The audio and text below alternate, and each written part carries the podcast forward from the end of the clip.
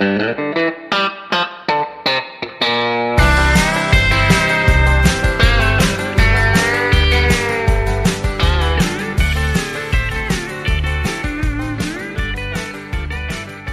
welcome to The Terrible Outdoorsman, episode four. We ready for this? Are we are we going now? yes, we are going. And I'm not editing any of that out. yeah, we've been we've been we've been talking here for like a long time now. No, we're rolling with that because everybody is laughing right now that's listening to this. Yeah.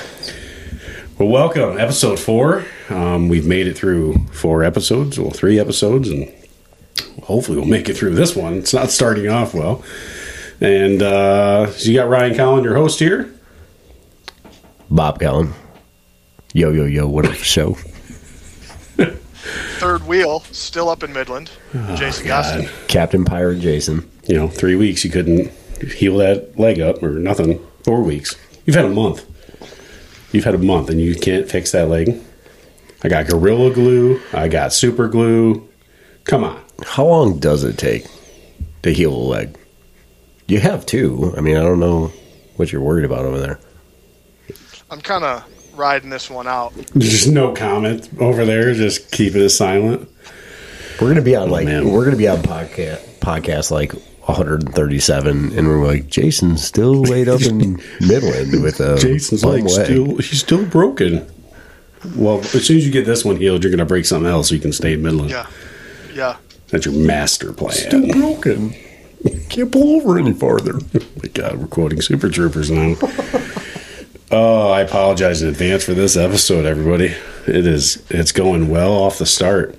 I'm in, I'm in a, I'm in a salty mood today. I don't I don't know what it is, man. Like this last like 30 minutes of just like kind of pre gaming, and we got on the topic. We started talking about we were talking about deer hunting, and uh, we started talking about some different stuff that really just gets me going, man. I'm not going to talk about it now. Let's wait until I want to wait until I'm going to keep y'all. I'm going to cliffhang y'all and uh, and uh, let y'all wait until bow season starts. But uh, yeah, I, there's there's just some stuff out there about some of these different hunting personalities and. It just fires me up, man, and, and uh, Really so, so I'm in a good gears. mood. I'm in a real great mood. Let's get this going. Really grinds your gears. It really gets my goat. Oh my gosh. Well, how about we? How about we start with our celebratory snort to e- ease your tension and your Snort. oh god Here we go. brand new bottle because the other one's been finished in the first three podcasts. All right, Take the corner out. Jesus. It's a brand new bottle. I just cracked it. Oh my god. Ooh, I heard something crack on the other end over there. Oh, Jason's Cheers, allowed to drink. gentlemen. He's allowed to drink this episode. That's so nice. Thanks for joining. The oh, warden Welcome to gave the me a party. chance to have The a few warden pops. said, "Hey, you're allowed a pop and a half, no more."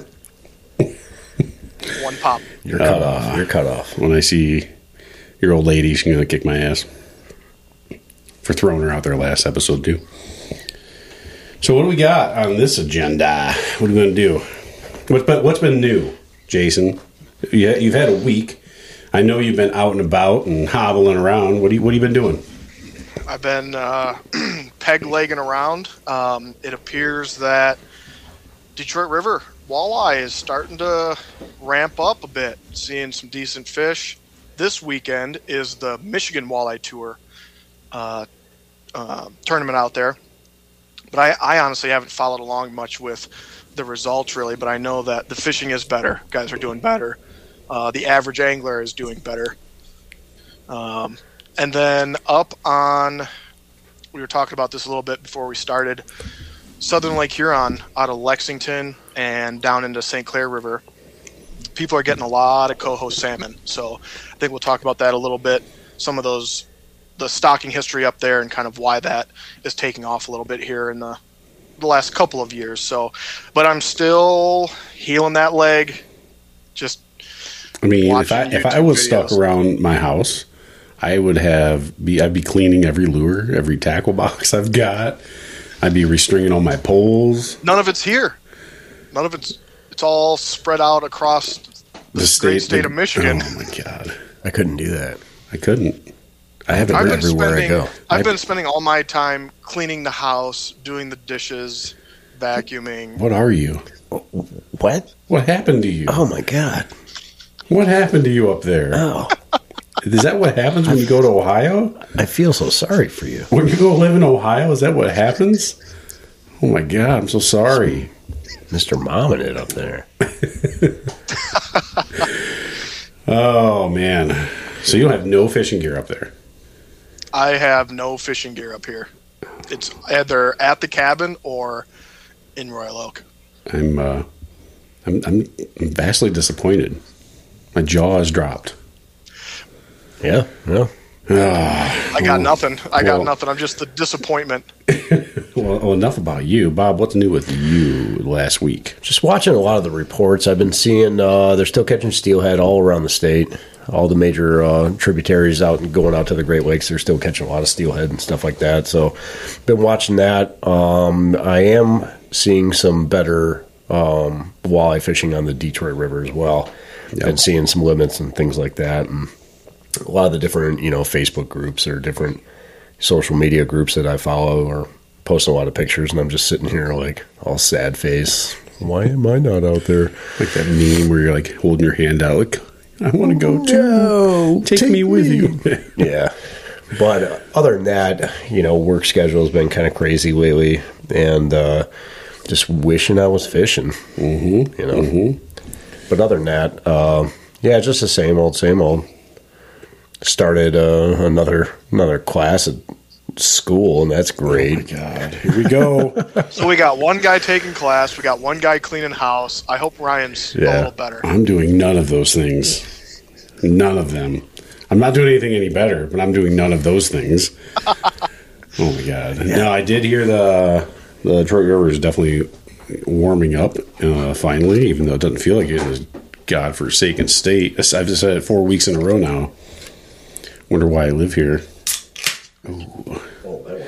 No, I, I I saw a bunch of posts uh, from that national walleye tour that was went out of Erie Metro. We talked about last week. That guy had to go out into Erie to catch fish because the fish just weren't even close to coming up the river. One guy said he had to go almost a mile out into Erie to, to find some some schools of fish, but they limited out, and I don't know what they placed, but.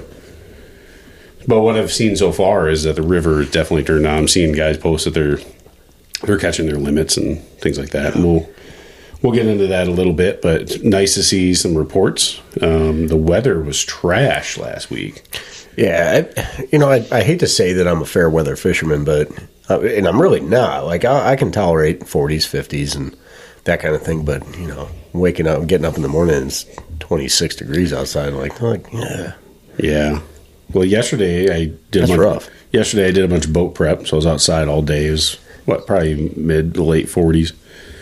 It was all right. You know, I was in sweatshirt and long johns, and I was good. And I woke up today, and there's an inch of snow on my deck. I'm like, I literally walked out. I walked in my kitchen, look out the window, and I'm like, "Fuck you, Michigan. Yeah. I hate you. I Yeah. hate you. I love you, but I hate you so much." So this this yeah, time every- of year, this every- time of year is terrible. it is because well, you get those nice days. day and Yeah, you get those nice today. days where you're like, all right, cool. We're getting in the spring and fishing weather. And then no, no, Yeah, no. It's uh We got some back room. in the thirties and forties. we got some reports from the UP that there's still a fair amount of snow up there too. There's a lot, there's still ice fishing up there. Right. Oh, Yeah. there's yeah. I talked to someone, uh, yeah, beginning of the week, and they were on 20 inches of ice. Still. Yeah. I was the, the podcast I was listening to today for muskie fishing, they're talking northern Wisconsin and they said they still have over a foot of ice up there. Yeah, yeah. It's like and they're talking their season doesn't open until I want to say it's May sometime. Oh, okay. when their season opens. And uh, yeah, they don't even know if they're going to be fishing when it opens because they still have so much ice and there's no end in sight. Yeah. you can you can start fishing for them through the ice. Oh my god, weird year for sure. I cannot wait for for the weather to break. But I know traditionally up in Bay de Noc area, though, it's it's like May is the big time to May go up there. fifteenth is the opener for Yeah, walleye. that's the big time that they go up there and start targeting walleye up If- there, and that's kind of that's like world renowned up there. Like that's some Yeah. really good walleye fishing up there. That's kind of underrated. Everybody everybody comes to the Detroit River, Yeah. and it shows. Like you show up there, if you go down there this weekend or next weekend, it's gonna be it's gonna be jamming, dude. There's gonna be a million people out there, but oh, like yeah. well, not as not nearly as many people go up and fish. You know, big Bay de Noc, little Bay de Noc, and it's a solid fishery up there. I imagine you probably get a lot of people from Wisconsin. Do you remember any of that when you were over there, Jason? Were people traveling Yeah. to Little Bay de Noc? Yeah, a little bit. Um, they've got Wisconsin. They have Green Bay, which Yeah. has a really good walleye fishery. But um, yeah, there would be guys that would travel over to uh, Bay de Nocs. Um, but there were still the guys that they would. They were fishermen. They would spend a lot of time inland waters in Wisconsin, Green Bay, but then they would still plan their uh, out-of-state trip, couple days to Erie, and I mean, they really looked forward to it. And that was when I was working on the charter boat. Guys were they're anglers. It's not just mom and pop come down with their kids and go Yeah. fishing for the first time. These guys are fishermen that come over to Erie for their their Erie trip each year. See, to me, that would be weird. To, like go on a trip to Lake Erie. Let's go to Detroit on a vacation. I'm good. I, I see it. I see it sometimes on any, you know Key- Keys Outdoors and stuff like that, and they'll take Yeah. a trip to St. Clair, and it's like, Yeah. and it, he'll show he shows a lot of you know things other than musky fishing, where he's like driving, or you know he pulls up in the motel and he's in St. Clair Shores or something, you know, and it's like, yeah, or in Detroit proper, and it's like, oh man, Yeah. you left northern Wisconsin to go uh, to Detroit, but uh, the fishing is worth it. That's why they do it. I mean, they they catch some hogs out of there every year. Yeah. When you think about it, you've got obviously a, a excellent fishery in Erie, of course, into the Detroit River and then St. Clair River and that. But you've got walleye, you've got muskie. That I mean, there's articles written about the waters that we live an hour away from, right? Right. Walleye, muskie, smallmouth, Yeah. uh, perch to some extent, right? Ice oh, fishing Oh, on yeah, St. Clair for perch. Mm-hmm, yeah. even crazy. even And sturgeon all in our now. Uh, up, even Yeah. sturgeon up in the North Channel. That's a big thing. Yep. I guess we take it for granted because we deal with all the idiots that are around here. Well, we if The traffic and the yeah, both me and you work in the you know yeah, we, Detroit we metro deal area. It's like every day. I, the last thing I want to do is go fight that traffic on 96 or Yeah, 94, and it's, Give a, me- it's a nightmare. That's why give me a little hole in the wall lake with a 14 foot boat. I'd be happier than doing that. But hey, that's not where the fish That's- are going to be. So That was why back in the day, um, the cabin. That I mean, it was back in the '60s when my grandpa bought that. But nowadays, that's definitely our oasis to get away. yeah. But Well, your sit in cabin's in the middle of nowhere. Nowhere But it is- land. It's the way it should be. You got to sit in the traffic to get there. But when you grow up doing it, that was part of it. Yeah. Weekend warrior, sitting in Yep. traffic on 75 on Friday night, going up to the cabin.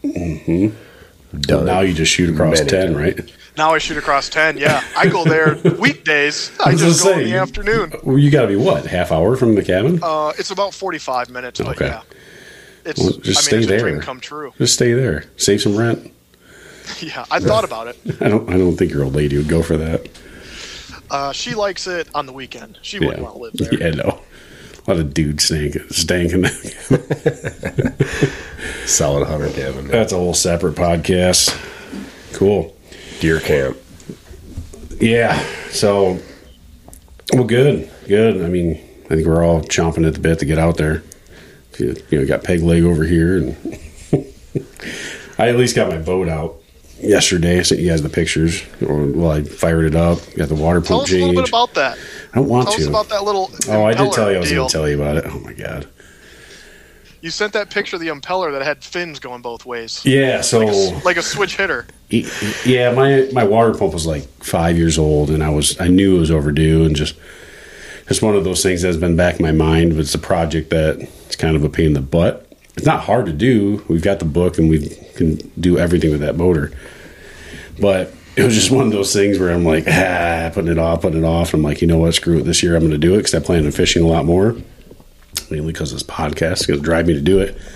So I want to make sure it's good. I want to change the lower the gear lube and you know bearings on the tires and all that stuff. So so I decided I got the day off yesterday and it's chance of rain, chance of not rain, fifty percent chance. Michigan forecasters and so go over to my dad's, uh, start wrenching on it and decided to fix a few other things I needed to do on it. My fender's kind of messed up. It's an old boat, eighty nine, so.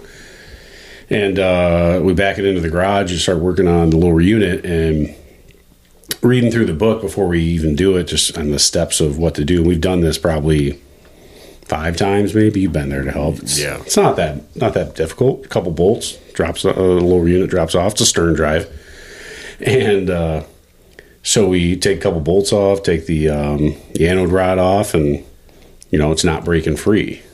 So we grab a rubber mallet and just tapping on it. Maybe it'll break free, and it's not budging. We're like, what the hell is going on here?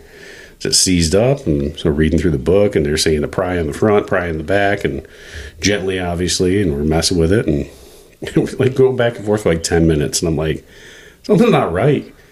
Like this is never we've, we've changed this before, and it just you know we've never had to deal with this, and sure enough, I'm I'm grabbing a beer and I'm looking at it from a distance, and I'm like, there's two more bolts there. Didn't know there's two more bolts there. so we're sitting here pounding on. Terrible outdoorsman. Oh my god, we're sitting there pounding on this thing with a rubber hammer, and, and there's two two bolts on there. So I'm like, all right, get a socket out, pull those two out. And I'm like, all right, got to drop now, right? It's not budging. It's not freaking budging. Like, all right, that wasn't it. I mean, obviously those those bolts need to come out anyways, but that didn't work. So I'm looking around, seeing if there's any other bolts. Sure enough, there's one more bolt. So we take that out, and um, it was it was right on the front. It was kind of hidden. It was hard to see, but had I actually read the book, I would have I would have seen this. And uh, so the front kind of drops just a hair to where I can see there's a break in the the two pieces that connect. And I'm like, all right, cool. It's starting to move. Pounding on the back again. Yeah, not hard. I don't want to bend anything. It's all aluminum, and it's not coming. And I'm like, there's got to be another bolt somewhere. There's just got to be. I'm looking around, looking around, can't see it, and sure enough, there's one more bolt. Three, three, three- more bolt. three times I did this. It went from me thinking there's three bolts to seven bolts. Maybe you should put some notes in your little Oh, manual my God. for next Take time. pictures. I, I felt Yeah. I felt like such a dumbass, and the whole time I'm thinking this is great content for the podcast because this is literally what we're all about. Yeah. The terrible outdoorsmen. I didn't Well, I go. I didn't, you. Fake it till you make it. I was going to say I commend you for being proactive, fixing. You know, saying, "Hey, I want to do some maintenance. I, I want to do this on my own time and not now I'm out on name the body of water and things are going south quick." So it might have taken a little while, but hey, you're good to go. Well, I, got I, some. I kind of have to. With, well, I mean, you should do that with all boats. My boat's old. It's 89, so it's what 33 years old, right? And I just changed a water pump probably four years ago, five years ago.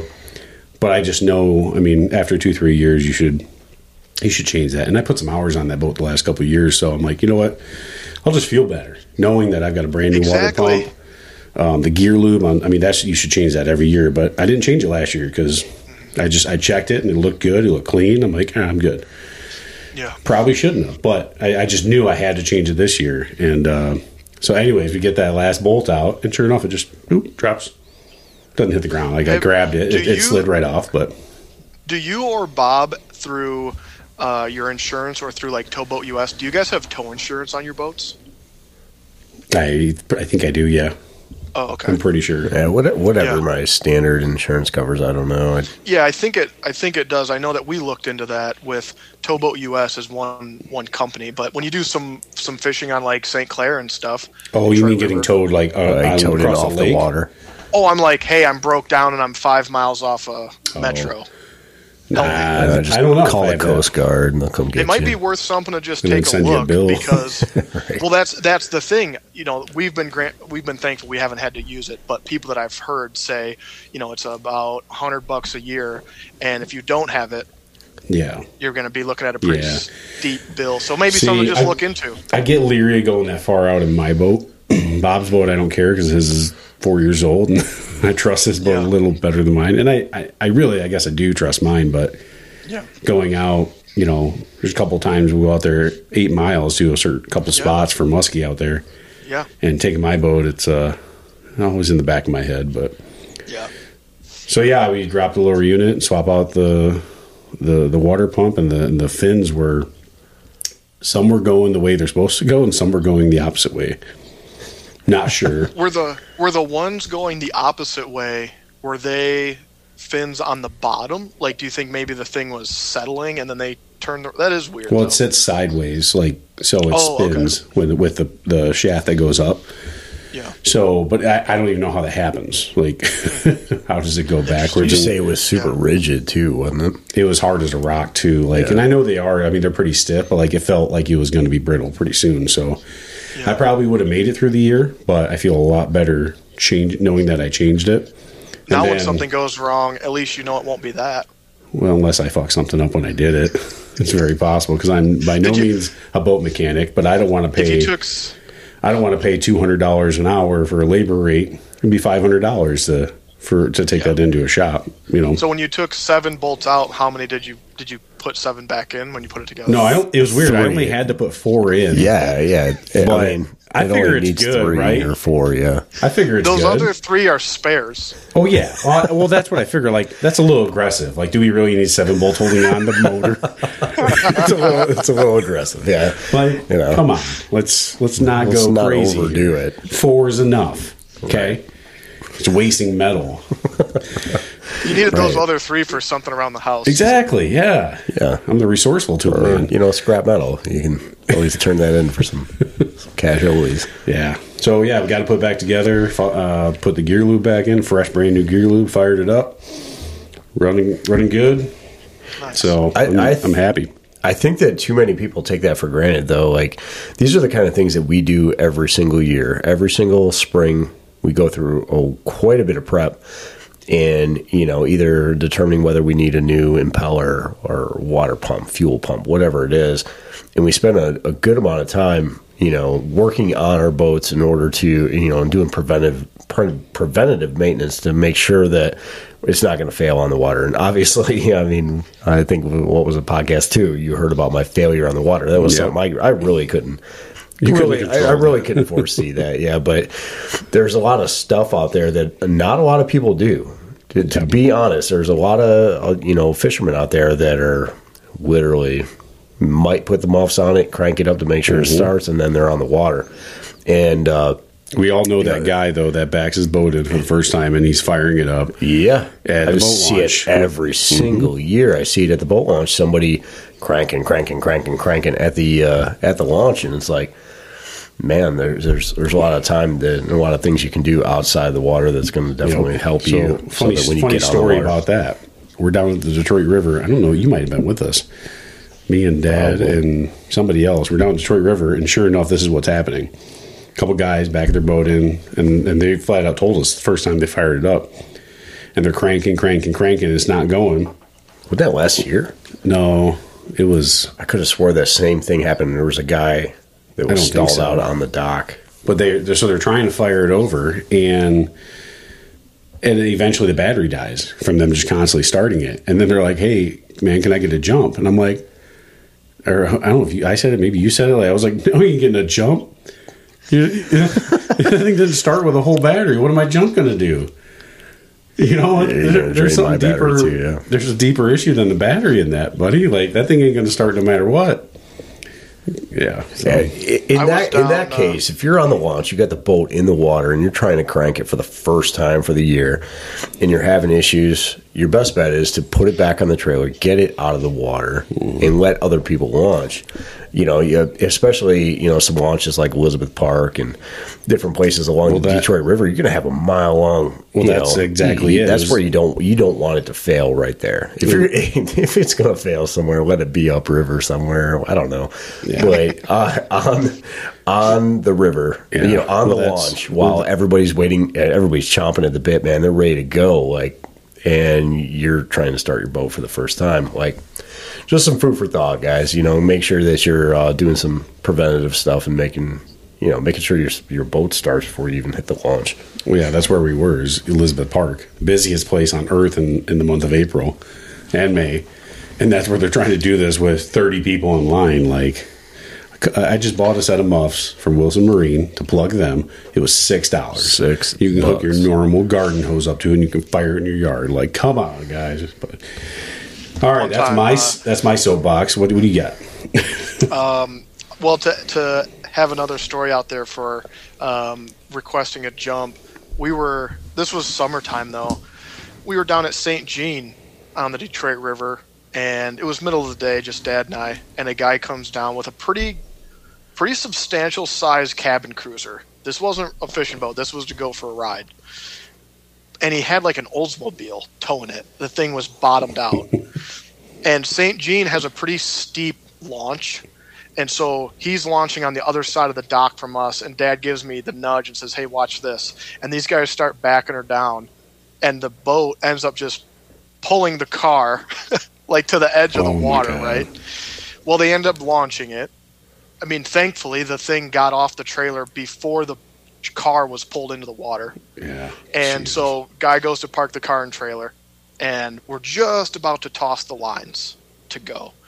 And he hadn't tried starting it yet because he said, "Oh, my battery's dead. You mind if I get a jump?" and Dad was like, "Okay, I guess." So he flips over jumper cables to us and says, "Now make sure you hook them up on the right post." Like, okay, dude, we got it. he he hooks them up.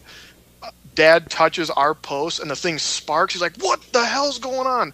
That guy hooked him up backwards, and one of our posts, one of our posts has a melted section on Yeah, it. Oh my God.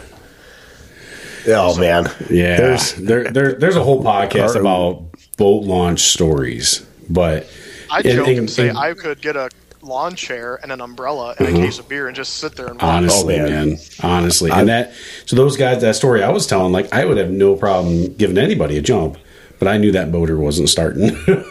there, there was no hope for it to start. have you, ever know? seen somebody back in their boat and forget to undo their their rear straps? Uh-huh. That's awesome I've done it. because they're straight up driving their boat underwater. And I'm like, what? we, what didn't are we you do doing? that? I think we started to do it. I'm and- pretty and sure then- you and then- I did that. I, I think we did, yeah. I, I, I, because we're like the boat's not coming off the trailer. What's going Yeah, on? I- I know think this was that. last year. I too. know we did uh, that. Yeah, we get pretty excited. You know, we get really excited and like, yeah, you know. JoJo, the Indian Circus. the one thing I, I will tell you, the one thing I've never done is not have the plug in my boat. That's that's definitely on the pre-check Oh, you're list. missing out, Bob. You Oh, ought to try God. it. It's a good feeling. Yeah, I, and I'm sure a lot of people out there have, but I, that's the only There's- thing I haven't done. But I've definitely tried to back it in without the straps on there, or with the straps still strapped down. And you're like, why won't the boat come off? You know, what are you doing? We we have a different way that we do it. There's some people that oh, like speed launch them and stuff like that, or they power load them. We don't really do all that. We're a little bit more careful with the boat coming in and off the off the launch, but. Yeah, I've I've seen some crazy stuff. Backing up, man, backing up into the launch, like that's where you get the lawn chair and a couple cold pops and sit there and watch because you you might watch a guy go try to, you know, and there might be some people listening that are that have a little bit of trouble backing up. Here, I'm going to give a little. hard. I'm going to give a little little tip. All right, pro tip. Not that I'm a pro, but I'm a little tip. All right, so when me and Ryan were little, probably I don't know, man, we were probably 12, 13 years old. not even, not don't even have a license yet. Yeah, our our dad used to have us back in the uh, our or his boat, right? And it was always like a thing that if you had to pull forward after backing up, then like I don't know what it was. Eh, I don't remember what it was as a kid, but I know nowadays, like if we back up, if we're backing a boat into the launch and we got to pull forward to correct, we're buying the beer that day, buying the beer that Yeah. day. So like, there's a, a one tip that my dad taught me that's uh, that's huge. It's put your hand at the bottom of the steering wheel. It'll change your life. So when you go to back up, instead of having your hand at the top of the steering wheel and trying to figure out which way you got to turn the wheels, the front wheels, in order to make the boat go what direction you want, put your hand at the bottom of the steering wheel, and whatever way you turn your hand, that's the way the rear end of the boat is going to go. So, hands at the bottom of the steering wheel, you turn it to the right, the back end of the boat is going to move to the right. You turn to the left, it's going to go to the left. It's that simple. Now, it's doing some other things. You're turning the wheel the opposite way, technically if, if your hand's at the top of the wheel you're going to be turning it differently but put your hand at the bottom of the wheel and it, i'm telling you it will save your life when it comes to backing in a boat a jet ski anything like that we see a lot of guys i see every almost every time i launch I, i'm watching somebody pull forward back Yeah. up pull forward back up pull forward back up six times before they uh Yep. they get it where they need to, and it's like you don't really need to do all that. Like, and it, it is frustrating. I know, I know, it's frustrating for some of those guys that are that are Yeah. you know trying to back it up and they don't know how to do it. And I've taught a lot of people that way. But put your hand at the bottom of the steering wheel. Don't ever put your hand at the top of the steering wheel and use your mirrors. That's all you got to do. It's too easy. Yeah. And I, when I learned, my dad had a conversion van, big, huge conversion van, and that's how I learned to back up a boat. And he's got these. Well, you see my my parents' house, but he's got these four big uh, maple trees, and you just have to back in in there like that was a ramp. I'd do that for like an hour, just practicing, and now I feel like I'm pretty damn good at backing up a boat. But But yeah, I can. I um, I'm selling ninety percent and not having to pull forward, but Yeah. it depends on But, the launch. Some you launches know, if are you- way you- better than others, but if you struggle with it, go practice. Go to a parking lot. Go to a Right. Walmart parking lot and practice backing up. You know, it's not like you can't do it, but you know, tip. Uh, t- I, I got. I got three tips actually for that. I- I'm, I'm not going to drag this on too long. this is our pro tip segment. Bro, two more tips. The second tip: don't oversteer. Don't oversteer. If you cut that wheel too hard, you're gonna trying to recorrect it is going to be an issue. See, I'm just going like crazy left, Yeah. crazy right. That's how I do Oh man, it, it- you watch it though. The guys are like jackknifing boats into the launch, and you're like, "What are you doing?" Yep. You know, subtle, subtle turns go go a long way right? When you're backing a boat. We could do a whole podcast, Yeah. honestly, on Yeah, the- boat backing up. The length, the length of your boat is going to determine like how hard you're going to need to turn, but you'll figure that that sweet spot out. But don't overturn, and then don't go too fast. Slow it down. Slow is smooth. Smooth is fast. oh, military term here. right? Yeah, Yeah. good stuff. All right. Next class, I'm going to teach you all how to clear a room. All right. Okay, all right. That'll be our military segment. oh man, can we get into a topic on this podcast? We're Oh, man, thirty minutes in. We yeah, haven't we're like 30 about minutes in. Anything of any substance. Yeah. So I apologize, to our listeners. Just randomly speaking. so, who got their fishing license? Me. Did you really? Yeah. I mean, you have to pay so much for it. Yeah. I talked about that last time. So I got mine. Jason, did you get yours? 305. Not yet.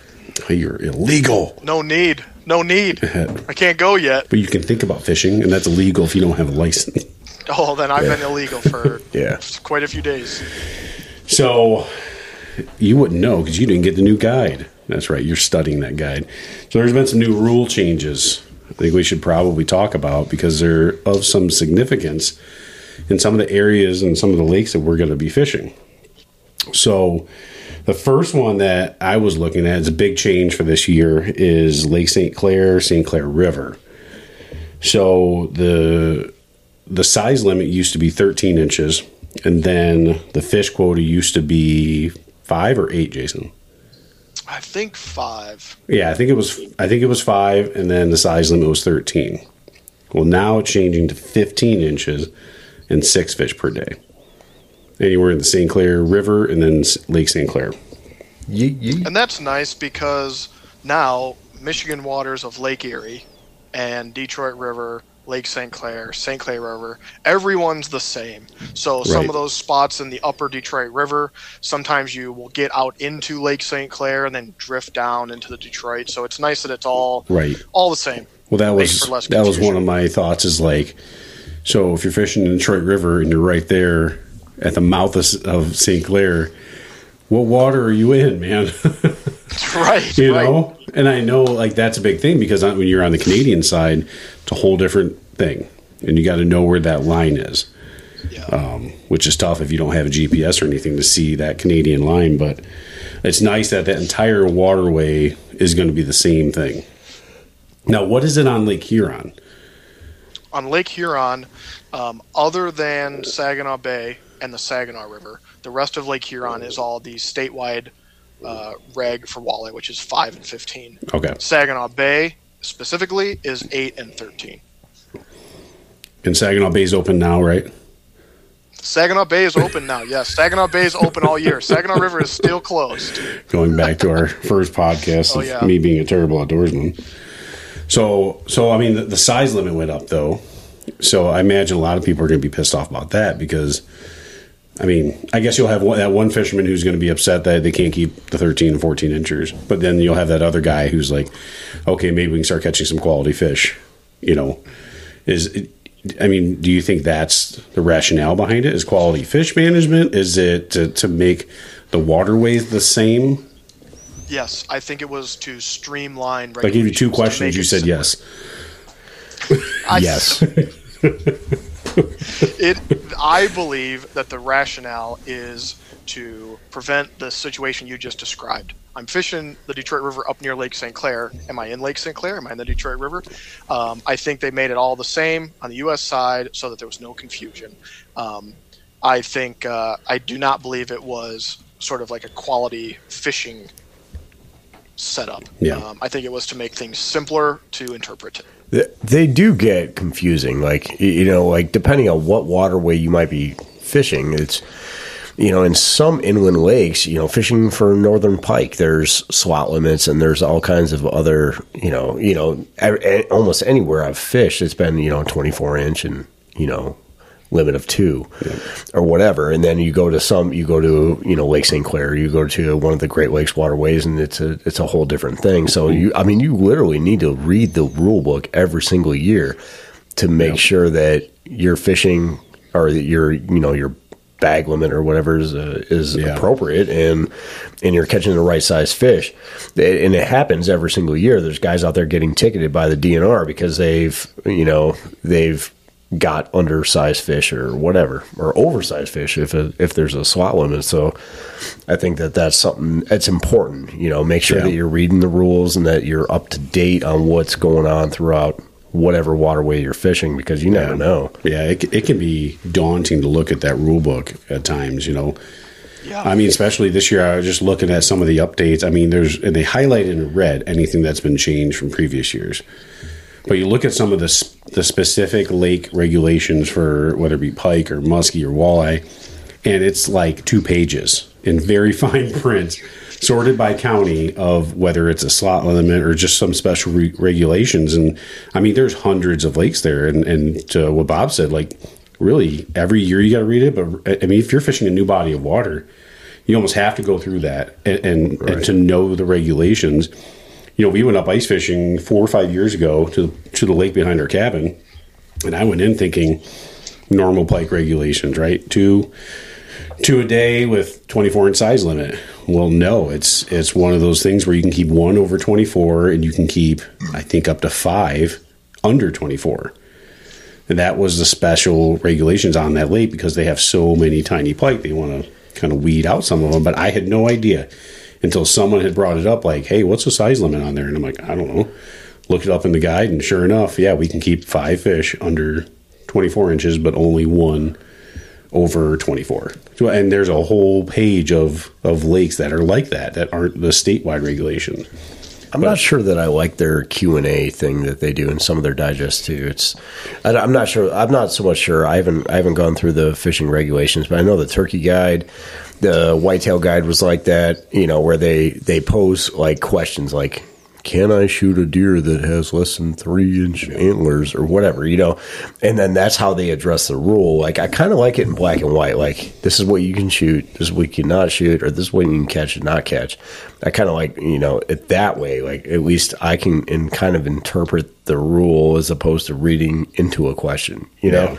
That, Well, that that's my take on it. Like, and in some cases it's helpful because I have the same question. You know, I have that question of like, can I catch a, you know, can I keep five 24 inch pike, you know, or whatever it might be. But yeah, I don't know. I don't know. It's to each his own, I guess. yeah no jason didn't you you asked me didn't you like the q&a or Um, I don't know. I go back and forth uh, because, like you said, Bob. On one hand, I feel like the Q and A it attempts to look for those exceptions to the rule, or when people think there's an exception to the rule, and then spell that out specifically.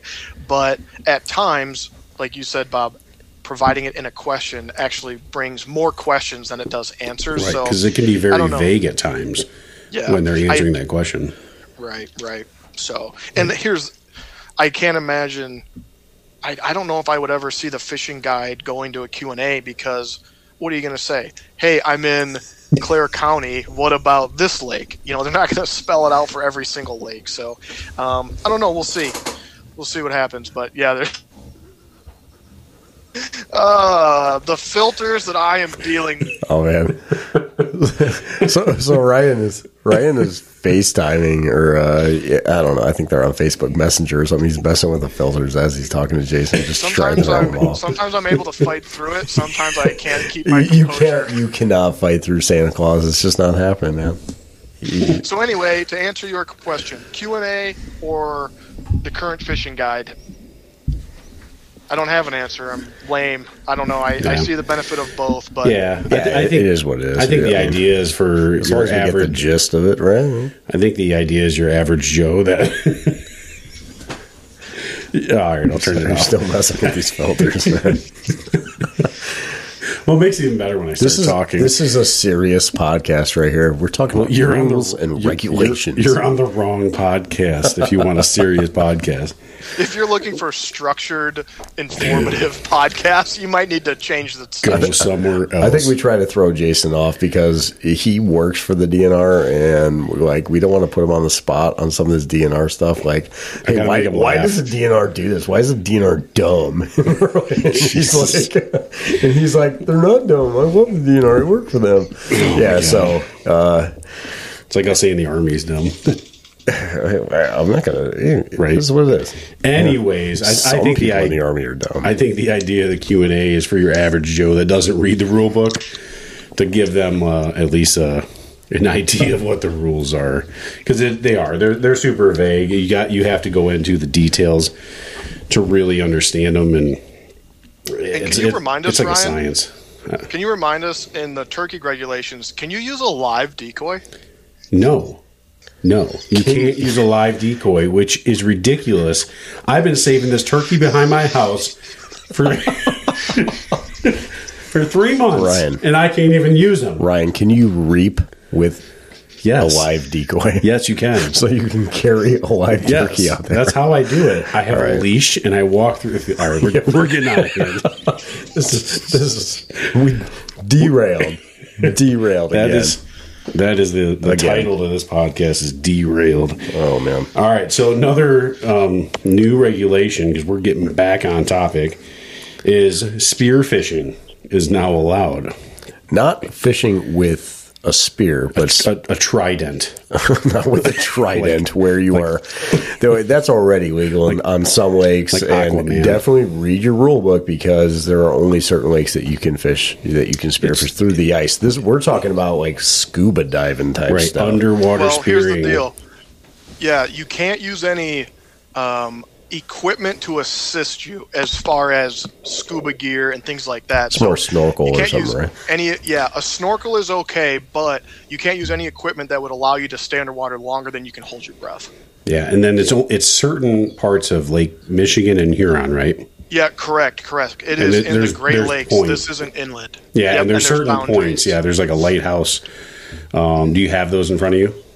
I do. I've got uh, so Lake Huron. It says waters south of the southernmost pier of the Thunder Bay River, and it extends south to the mouth of the St. Clair River, which starts at the Fort Gratiot Light. And I mean, There's that's other that's majority of Lake print. Huron. I mean, that's all the way up to from Alpena all the way down to yeah, yeah. Um, and there's St. Clair. like we've said, there's there's fine print. This isn't just a free for all. There's things you know. You're I'm not going gonna people- underwater in two weeks, and I'm going to start shooting things. You're, Well, you're 100% never going to find me doing this. That lake is cold, and Uh, even right. with a wetsuit, I don't know. But I, I think it's cool. Yeah. Uh, you know, I've, I've watched. I I think I just watched like recently a couple of meat meat Meat eater, eater, yeah. episodes. They do where- it in Hawaii. It looks, yeah, in it looks Hawaii, cool. absolutely. You know, but um, yeah, and it, and it does look like a, f- a ton of fun because it's it's kind of a combination of a combination of uh, fishing and hunting. Yeah. But uh, on the Great Lakes, you know, uh, Lake Huron's fairly clear too. Where I think that you know it might be fruitful. Like you probably Lake Michigan would be a lot of cool. fish. What what what are the boundaries on Lake Michigan? Um, it's only you can only do it south of the southernmost pier at Grand Haven. so Grand Haven is actually, I would call Grand Haven in the southern part of Lake Michigan. So there's a much smaller section of the lake.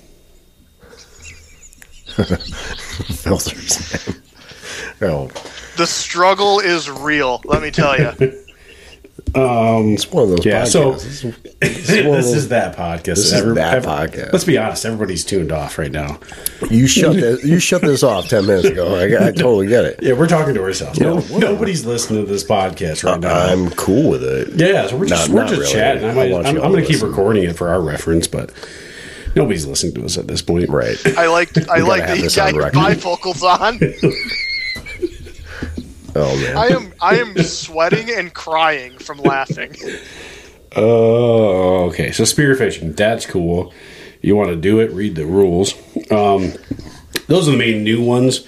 There's tons of new regulations, but there's really specific to certain lakes and something about whitefish and Cisco and whatever. So we're not going to go into that, but just remember you're fishing a new body. Really, whether you're fishing a new body of water or not, just check the rule book. I mean, it's all online. You don't have to get a print copy anymore.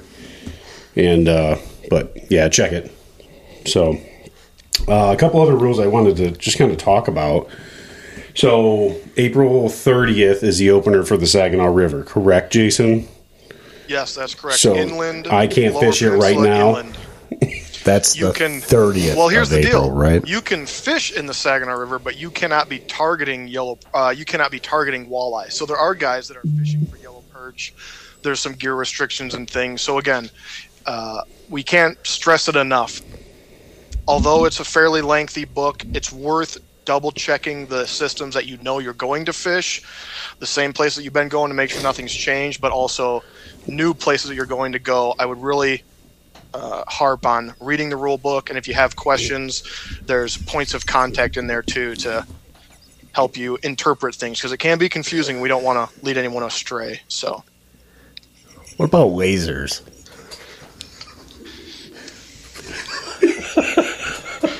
I think we should It talk. is. I think we should talk about. we should talk about fishermen with laser beams coming out of their eyes. oh my god! I, we I, I might can't we might lose our we might lose our whole viewership All by right. episode No, airs. no more effects. Oh my god. That was a good one though. That was laser eyes. Like where did?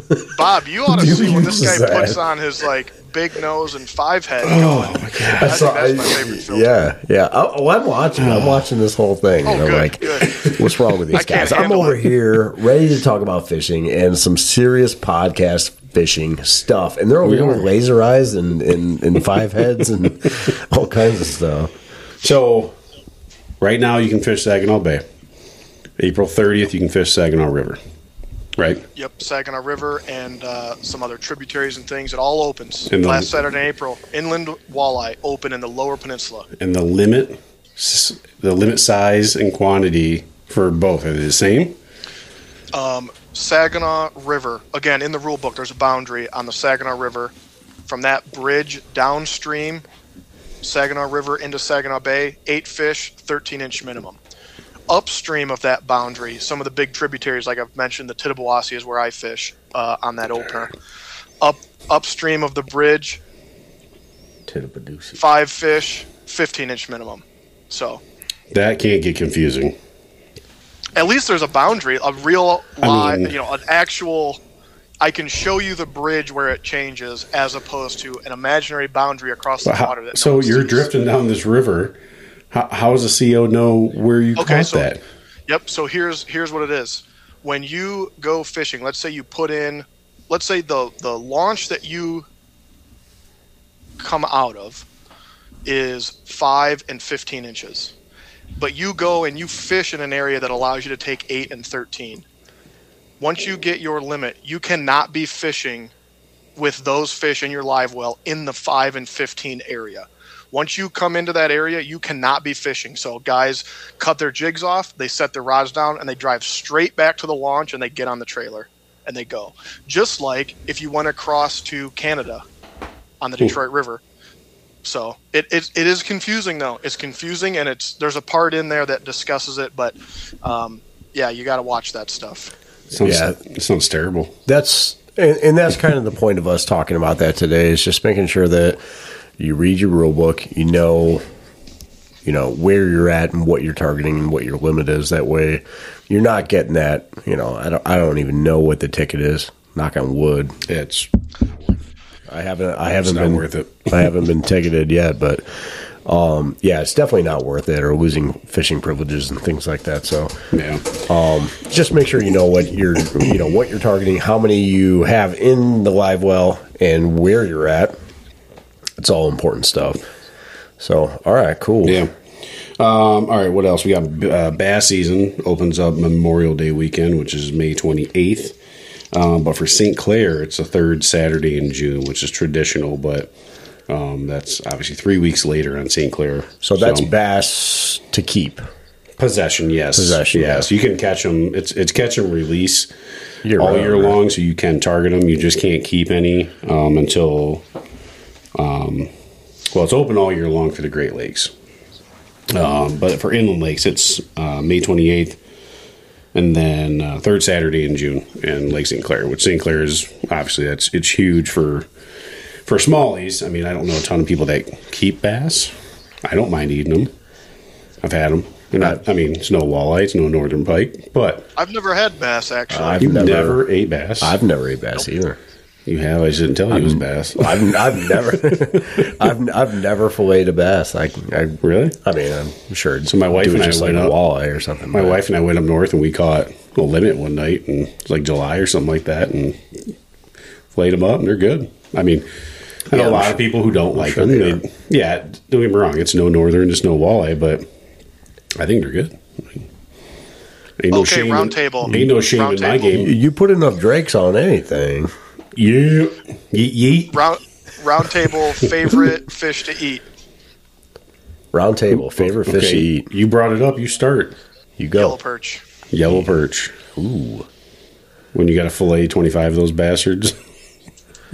I'm gonna Better go. hope there's some good size ones. yeah, it's not those dinks from Kent Lake. This is this is controversial, and, and and some people will tell me I'm crazy, but I'm gonna go northern pike all day, all day. Yeet, yeet, same way. But Yeah. so we grew up on eating northern pike. And Jason, didn't you say you never had northern pike before you came up on our trip? That's correct. I never had it before going up with you guys, um, and we had it a couple of times. I think either a couple of times or we kept them a couple of kept them from a couple of days and filleted them and stuff. Anyway, we had pike and it was excellent. And the ga- the way that you guys fillet them is an art, and I really like to learn that because it was really really good. I would say yellow perch edges out the top of the leaderboard for me, but then I've got walleye and pike. I mean, they are they're neck and neck. Yeah, I mean they're they're the- all good for sure, but pike is to me again. We grew up on it. Don't get me wrong, walleye's great. I do love eating walleye, but I just to me, I've I just I've always liked pike better. And Yeah. you've got to fillet it a certain way. You've got to be able to get that Y bone out. Yep. and uh, we've learned that over the years of actually we had uh well, Lynn and Lee Yeah. taught us right we had a couple couple girls teach us how to do it because they learned from people on this trip and now they're pros we get Yeah. a mess of fish they uh they're the ones first ones at the table I have been Yeah. yelled at. I've been yelled at from Lynn, in, in particular, where I was, you know, she taught me how to uh, how to fillet a northern, and and I start filleting it, and I'm butchering this thing and leaving all kinds of meat on it and stuff like that, and she would just lose her mind and get mad about the uh, how much meat I was leaving on. I was like, I don't know, I don't know what I'm doing here, but yeah, it, like you said, it's definitely an art and uh, it's it's not terribly difficult to do once you learn it. And um, you know, we there's quite a bit of prep after you you know you pull the fillets off. You get a ton, even off of just a 24 inch northern pike, you get a lot of meat off of it. Yeah. And uh, you know, as we know, and we'll get into a little bit here about northerns and uh, in the spring, like you get a you know they're pretty fat and you get a ton of meat off of them and what i think we we normally we can make a meal out of one fish or I, two I remember a couple of years ago when we were up there we decided we wanted to have fish for dinner one night and we filleted up two pike and uh yeah we didn't need but half one. Right yeah it was a, a ton of fish and it's super you know it's flaky it's it's light it's not super fishy and uh you know as long as you can avoid the bones and there's a way to do that there's a way to fillet them Yep. you know there's tons of tons of videos out there that you can like learn how to do it on your own but it really takes getting in there and and figuring that out for yourself. It probably I mean, man I I probably mangled a few of them. That, Oh, you know, yeah. to that's, begin with. that's how you learn, though, right? Yeah, you just you- practice. But I mean, and you do lose a little bit of meat because it's just impossible to get all the meat out because of that Y bone. But I think that's what's turned people away from pike so much because. You know, you, usually if you just fillet it like normal, you can't even eat a piece of it. I, I've I've heard of that. I've heard of people like trying to fillet them like a walleye. Yeah. and I'm like, uh, oh man, that would, that would be nothing but bones. yeah. Yeah. like that's crazy. And uh, there's a certain way that you do it, and, and I mean, I I don't know. We can probably break that down, and I can talk about it or whatever. You know, Some- whatever somebody was podcast, telling me, I don't remember who it was, but they were telling me that they pickle their pike. I was going to bring that up. that's like a Um, northern thing. That's like a Wisconsin and northern Michigan thing. Yeah, they were saying that they they pickle their pike, and then the whatever brine that they put together, over time it completely dissolves the bones. So the person I know Oh, good. through the through winter they will tip up fish and this and that, and through winter they'll catch some pike, keep pike. They don't have the same fillet method as you guys that I've seen, but anyway, they will go through fillet their pike. They'll cut out that Y bone strip, but they don't worry about if they're a little bit wasteful. And it's because they take those strips, they just keep saving up that pile of those strips with the Y bones. Then they will pickle that meat, and I've had that meat pickled, and it dissolves the bones. Yeah, So, so when you are filleting them, you don't have to worry like, oh, I'm I'm missing some meat and Right. I'm, I'm being a little bit wasteful. Now you're throwing it into another recipe. There you go. yeah, that's something I would definitely like to try. No! Jesus, That one echoed a little bit in my it did. headphones. Like my ears are ringing. Sorry, listeners, but too bad. maybe bad. you ought to maybe you ought to start uh, giving a warning. You might want to turn that radio not down, how we down do a it. on the way. No, no, the only warning you get is when I say get the net. get the net. Next thing that's coming, snort. yeah, Yeah, so yeah, pickling is definitely something I want to do.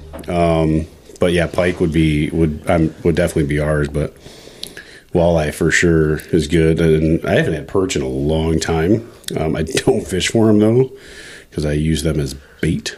But yeah. to each his own because I'm sure you got a mess of twenty five perch. I mean that that's a lot of food. So with northerns, you're going to get you get six fillets off of a, a northern technically by, by the time you break it down, right? You get the backstrap, which breaks down into two different single backstraps, which are nice, they're tender, and then you have each side fillet, but the tail fillet on a on a um on a northern to me. Like I can tell, like you know, because we'll cut them up. You know, I'll, I'll break them down and then we'll clean them up, and and then we normally, you know, we'll fry them or something. We, we always do a big fish fry and those kind of things. But, um, you know, the that tail piece, I, I know where it's at, and I'm, I'm, I'm I'll be like searching through the basket of uh, you know fried fish there and look for that tail piece. And when I find the tail piece, man, that's money right there. The It's like- tail piece is definitely the best piece because there's It's like- zero chance of any yeah. bones and It's like the cheeks on a walleye or yeah, something. yeah, buddy. You guys cut the cheeks out of walleye. I've yeah, I've done it, and it's it's a pain, and it's not it's not a pain. It's not really hard to do, but you don't get much out of it. And, Yeah. I've done it just to try it, but it. Oh my god! I've taken I've taken a lot of heat from people when I went to school over in Wisconsin and and at different places I've worked. A lot of people were very frustrated that I don't cut the cheeks out of walleye, but Well, if you you, know, don't get like a you- big walleye, I mean, it's Yeah. bound to deposit. on, on a on a fifteen inch. Oh my god! On a fifteen heard- inch walleye, it's it's kind of tough. You're not getting a whole lot out of it. You I've know, heard of larger people, walleye, uh, have you heard of people cutting off the they call them walleye wings? You heard of that? yeah. Uh, no. So they will take, you know, you got your walleye, and up front you've got on the sides are the pec fins, and then on the bottom are the pelvic fins. They'll cut the pelvic fin chunk out, and they'll deep fry that, and then there's a little piece of meat in there. But to me, I when I fillet a walleye, 15 incher, 17 incher, 20 incher, I look at these two beautiful fillets, and I look at two specks of meat for the cheeks, and I look at this stupid walleye wing, and I say no thanks. Yeah, yeah, it's. I mean, I mean, teach his own. I've I've known guys that you know eat all the organs out of a whitetail. You know, it's You guys it's to had each his own. Whatever, whatever you're into. Deer heart, Deer heart. Yeah. Yeah, yeah, absolutely. I have. yep. And uh, heart and liver. I've had. it, but it's not it's the other different. Yeah, yeah. Both the liver and the heart are, are different. It's a, it's much. You know, Fried heart's especially actually pretty good. yeah. It's Yeah, it's a I very like you know, and venison can already be gamey depending on you know where you shoot it. If you served a fried heart to somebody and you didn't tell them what it was, like they would never know. Like, oh, it's venison. Uh, I, don't, I don't know. Really? Yeah, it's it, it, I- it can it can I'm be really chewy. Yeah, it can be. I never thought it was chewy. I, Oh, yeah, I I, had have always time. I've always thought it was good. And every time I've ever had it, it's always been prepared, and you know, like you're you kind of fry it and with some onions and butter and stuff like that. And But I've anyway. made uh, Mm. I've made it into tacos before. really, Yeah. Just My- my wife way to prepare it. kill me. She'd if I- never, she'd never know. she would know. She would know. They, they won't know. Like she, my, my wife is very skeptical of any kind of venison burger. She had venison burger one time. Uh, it had like, I think it was spaghetti or something. She went and she was a kid, and went over to her. Uh, you know, she went over to our cousin's house and had, um, you know, um, spaghetti made with venison burger, and it made her sick. And after that point, she like she won't touch venison burger in any kind of like normal meal like tacos or you know or spaghetti or something like that. And it's like I don't know. Yeah. Anyway, Well, while we're talking about pike, so statewide regulations is generally two a day over 24 inches. But there are tons, as I said earlier, there's tons of regulations. There's a couple different where you can keep five or f- five fish under 24 inches or one that's over 24. And then there's some that have a slot limit where you can keep, I think it's two between 24 and 30 inches. That's all listed in the rule book. It's uh, more reason that it's super important that any body of water, if you're fishing for pike and, and, and muskie, you got to be reading that book. But on the St. Clair and St. Clair River and Detroit River, which I, you know, St. Clair, I guess I've never targeted pike, but we've caught some really nice pike. I think Bobby lost his biggest pike. that's a story in itself. And uh, if we, you want to get into it, we, We'll I can tell we'll it. I can tell that story. We'll get into it.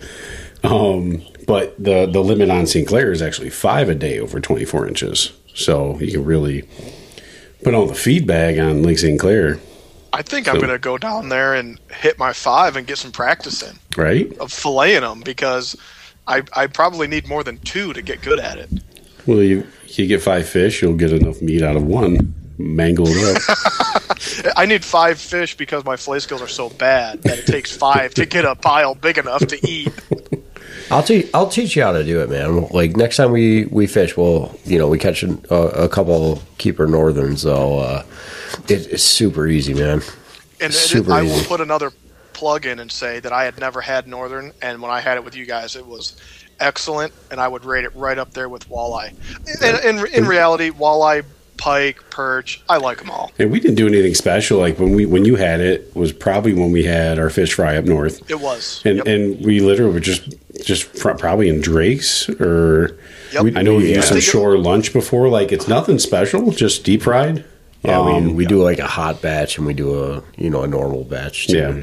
But But yeah, I mean, to me, it's always the meat on a pike has always been a little bit, I guess, firmer than walleye. Like you bite into it, it's nice and and flaky. And, but yeah, whatever. That's to me. So go ahead and tell the pike story. I know you're just dying over there to tell the story. yeah, this is another gambler story. yeah, I think we were we were on the game. I yeah, know we were on the game. We were on the gambler. Yep.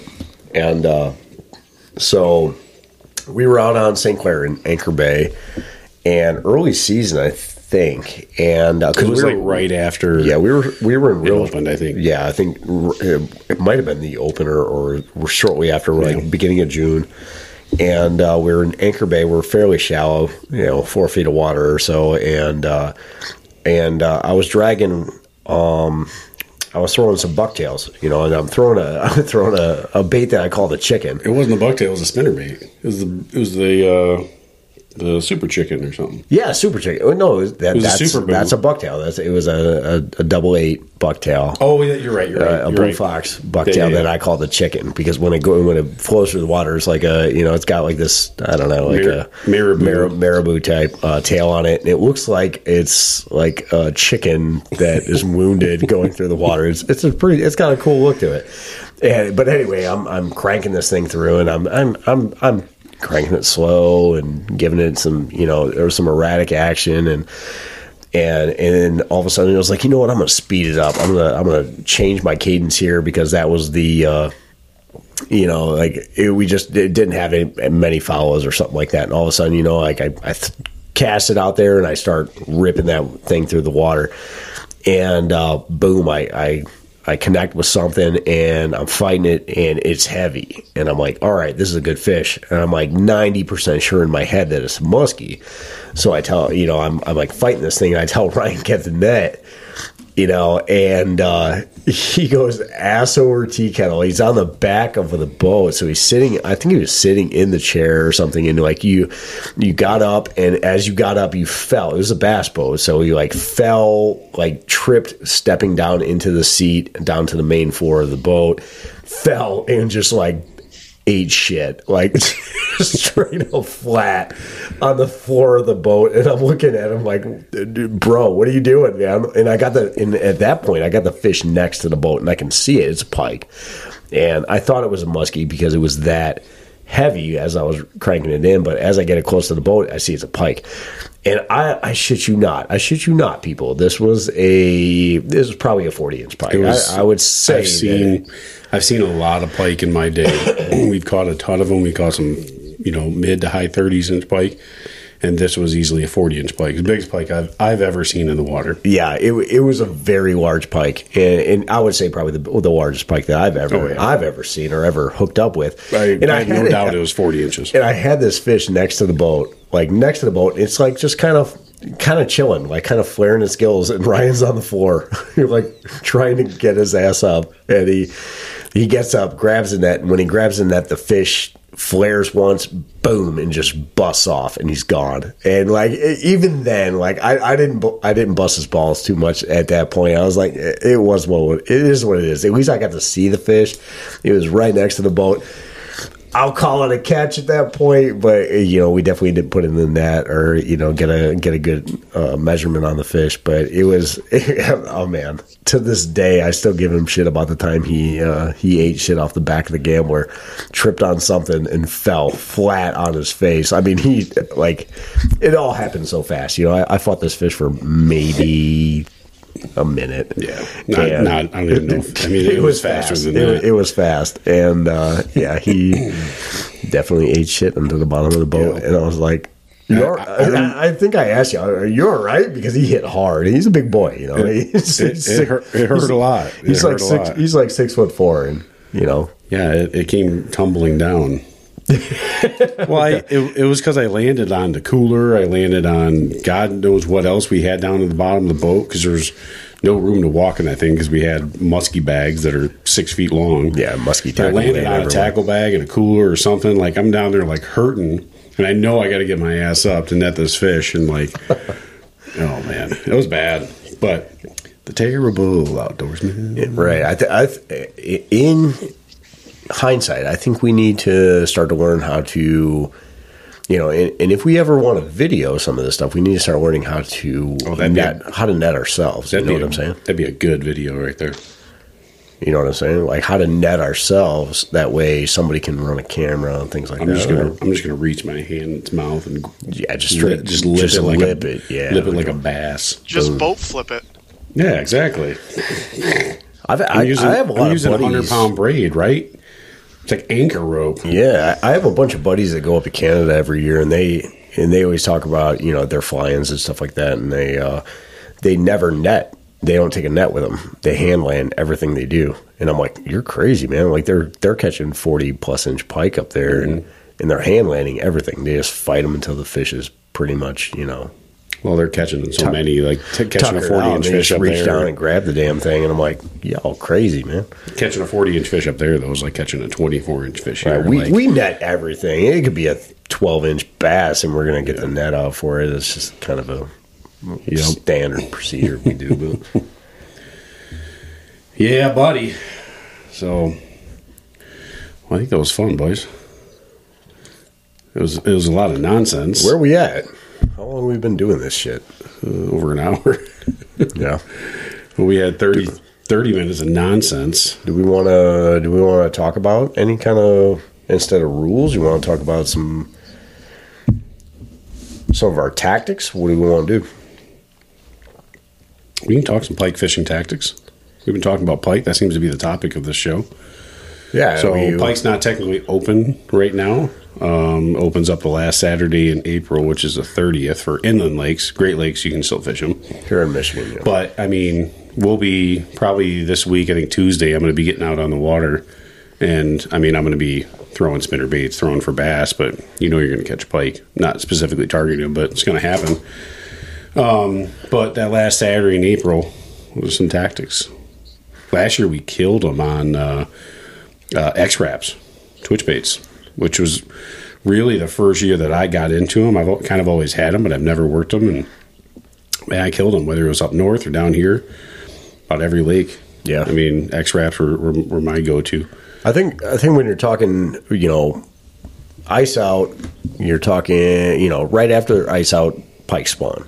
You know, so they're going shallow. So you want to target shallow. You know, uh, that time of year, end of April, beginning of May, I will.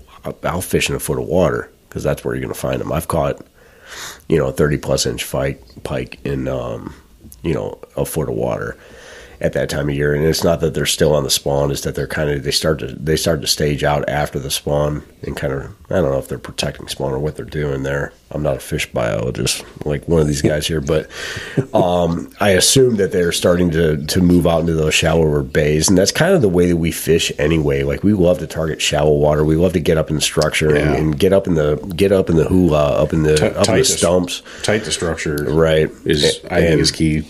Yeah, definitely for early season pike, we want to be shallow. So we're always going to go, you know, we're going to be fishing something that's going to be five and less feet of water, and or six feet less feet of water. Shit, But- I'm going less than that. yeah, and Last year I um, was killing them in about two feet of water. and I I really think that a lot of our success, uh, you know, as far as pike, we love to target pike. That that's that's you know, some people can't stand pike. They look at them as a nuisance in their lake, and they eat all their panfish and all these other things. But I think they're one, they're great fish to eat. Two, they're great. They're super aggressive fish. So when they hit, you know it. So like you know when uh, you know obviously spoons are a huge thing for pike. So you know I, I think we have every color of daredevil in one ounce daredevil from uh, I don't know that you know not to plug daredevil as a brand, but spoons in particular. I, I think one year we you know No, we we, it got to from plug Daredevil because I've used a lot of spoons and and Daredevil is the key. Now there are times where the cheap Walmart spoons have worked, but to me it's just the action of a Daredevil's Uh, has been right. has been key compared to. I mean, I've got little Cleos and stuff, and I've got some Cabela's, you know, Canadian spoons, and I've never done as well as I do with Daredevils. Right. They just they swim a little bit differently when you're casting them. That I've always thought, at least to me, it's just it, it makes a big difference. I've always found that the key to pike is is that trigger is figuring out how to how to gain that uh, that how to trigger them and whether that be speeding up your retrieve, pausing it, you know, using like you know like you were talking about you were just talking about the the what was it or the uh, um, the X-Raps. Right, so X-Raps a jerk bait made by uh, Rapala and or Rapala or however you pronounce it. We it. call it Rapala I in this call room. it Rapalas in this room, but Jason, what do you call it?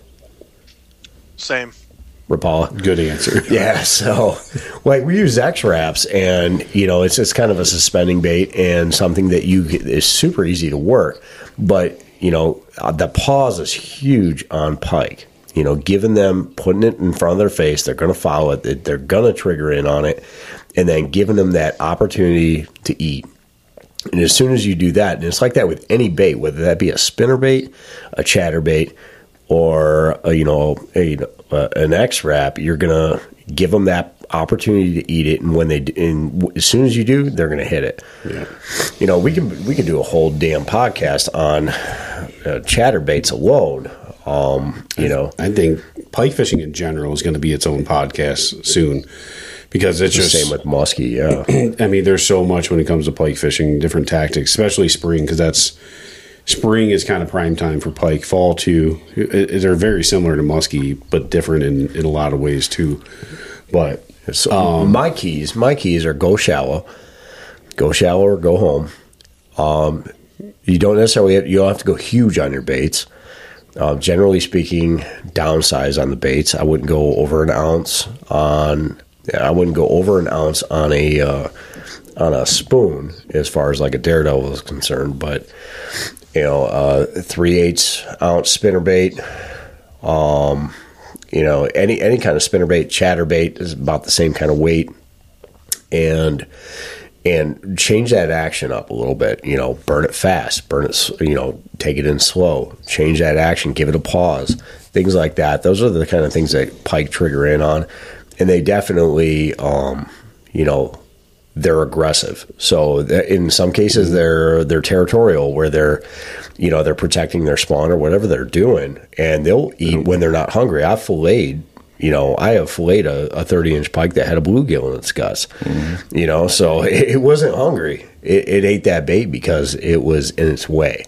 Yeah. So that that's kind of the thing for pike is making sure you're just putting it out there. And, and we speed fish, so we're we're out there. We're you know we're putting something fast in front of them, you know, and doing it often, and that that increases our our ability to hook up with pike. well, we're well, we're fishing fast. We're not always reeling fast. I mean, we're we're moving the boat fast, but sometimes it's we're moving through a an area through a bay or something pretty quickly to try to find some fish. Once we find some fish, then we might circle back around and hit them again. But going back to what you said about action, I think that's huge because I can think of a time last year where it was one day where man, I couldn't get a bite to save my life. I threw every color of every lure that I had, and just nothing was biting. And I was like, hell, I'm going to throw a Mepps spinner on the tried and true Mepps spinner, and it was a big one. It was like a double double hook, um, just number five Mepps spinner, and I started burning that thing in in like two feet of water, bring it right below the surface, and I bet I caught six fish in like an hour and a half, and it was just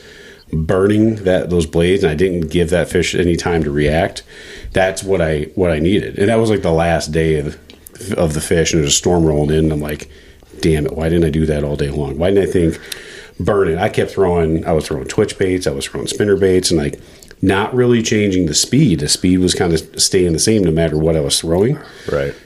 but burning it, getting a reaction was was key. But there's times where it's the opposite: slow rolling it, just slow rolling a spinner bait, letting it bounce off that structure, or even popping it. There's a lot of times on the spinner bait where I'm I'm, I'm reeling it, and I'll just kind of stop it, give it a couple pops so it kind of twitches through the water, and then keep bringing it, working it real slow. It's it, it, it's weird, you know. Right, and I, I love to do that with spoons too. And the spoons are underrated. We have uh we have some buddies that that we fish with that um you know, and they they catch a ton of pike. They catch a ton of bass. And, yeah, they're big pike fishermen. we're going to have them on the podcast for sure because they are some some of the best fishermen I know.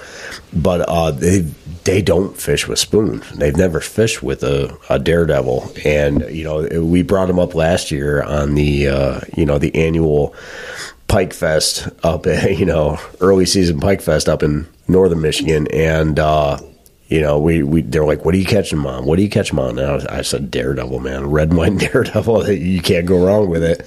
And uh, and they hung up with a lot of fish up there doing that, but uh, they they just they one they didn't know. I, I'm not that they didn't know how to fish with them, but they were like they just never did it before. And I think it's just an underrated way to fish, like a, a spoon. Watch it go through the water. It, it's got a really erratic action and it looks like something that is just beat up, something that is a, a wounded bait fish, which is exactly what you're trying to imitate, right? Yep. What about you, Jason? Uh, I mean, as far as your pike success, anything out there?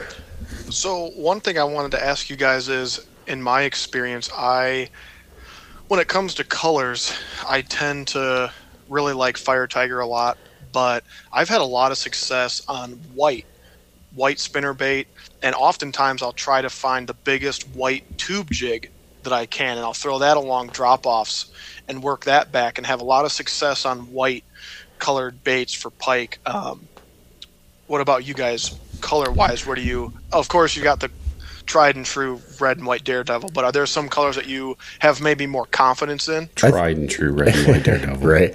I think I think water clarity. You know, obviously, you know your weather conditions play a huge. Um, they they play a huge part in how you're going to fish that day, what colors you're going to use, but water clarity is is super important as well. You know, some of the places that we fish are super stained. Uh, you know, they're chocolate milk and and or and or they're that um, you know that really just stained water or versus a clear water. So you want to what you know the biggest thing is trying to figure out how how can these fish notice this and and if it's a super clear water you know, the fish eyesight, in my opinion, I'm not a biologist. Again, I know a guy, but I'm not a biologist.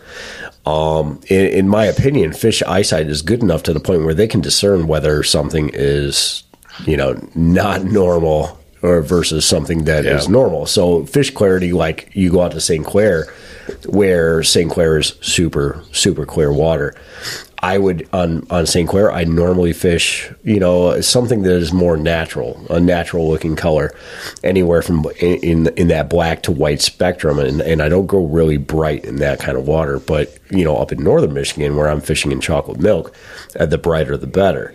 So, and again, sometimes it's a match a hatch type situation where you want to, you know, what all right, what are they eating right now? If it's you know early season, you know what else is spawning to the point where you know you know that pike are going to be trying to feed on shad or they're going to be trying to feed on bullheads or whatever it might be, or you know muskie. I I, think muskie in, in particular when I'm thinking about this is that you know uh, the prime forage for a muskie is going to be you know in northern waters is going to be suckers, bullheads, things like that. So I go. I'm going to go with a black, you know, whatever, a black, black and you know, uh, silver spinner, you know, or a black and silver uh, bucktail or something like that. Or I'm gonna, you know, if I'm throwing rubber, I'm gonna throw, you know, a, a black bulldog with a with the orange tail or something like that, in order to try to mimic what it is that they their preferred forage might be in that particular area. But I, I definitely take in con- into consideration the the weather. You know, a, bright day right? So if it's a bright day, do I want to use darker colors or lighter colors?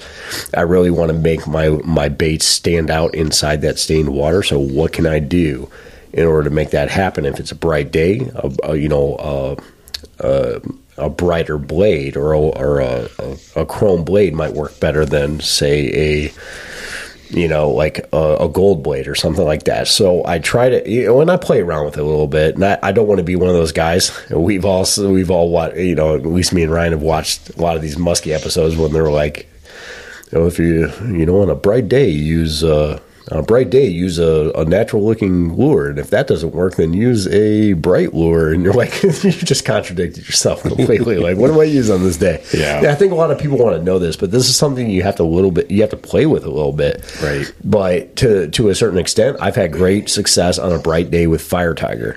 You know what I'm saying? And, it, I think water clarity is huge and plays a huge part in that. So take that into consideration when you're, when you're targeting pike, predatory fish like you know, like a pike or a muskie. And I would definitely on a, in a stained water, I'm going for loud and I'm going for bright, you know. And then on you know in clearer waters, I'm going for something a little less subtle. You know, I'm going for something that's going to be a little bit more natural. I might go with a um, you know, some kind of swim bait or something like that that looks, you know, that's not going to be easily, you know, misconstrued as, you know, that's a bright ass you know spinner flying yeah. through the air or whatever, or flying through the water. So that that's my take on it. Well, I would uh, piggyback off of the the water clarity. To me, is is infinitely more important than than probably anything. So, thinking about the lake that you know we fish up north, Jason, you've been there. Yeah. Um, it's about 1,600 acres, and there's a distinct line where one section of that river or water watershed is chocolate milk. It it's dirty. Um, I wouldn't even call it murky. It is just just dirty. No matter what, and no matter what time of day, time of year, it's just dirty. It's never really clear. And then you round the corner to the other side of the lake where it opens up, and it's it's not crystal clear by any means, but I can see four feet down, and it's I would consider it kind of murky. It's still a brownish stain, but I can see the bottom again, four or five feet of water.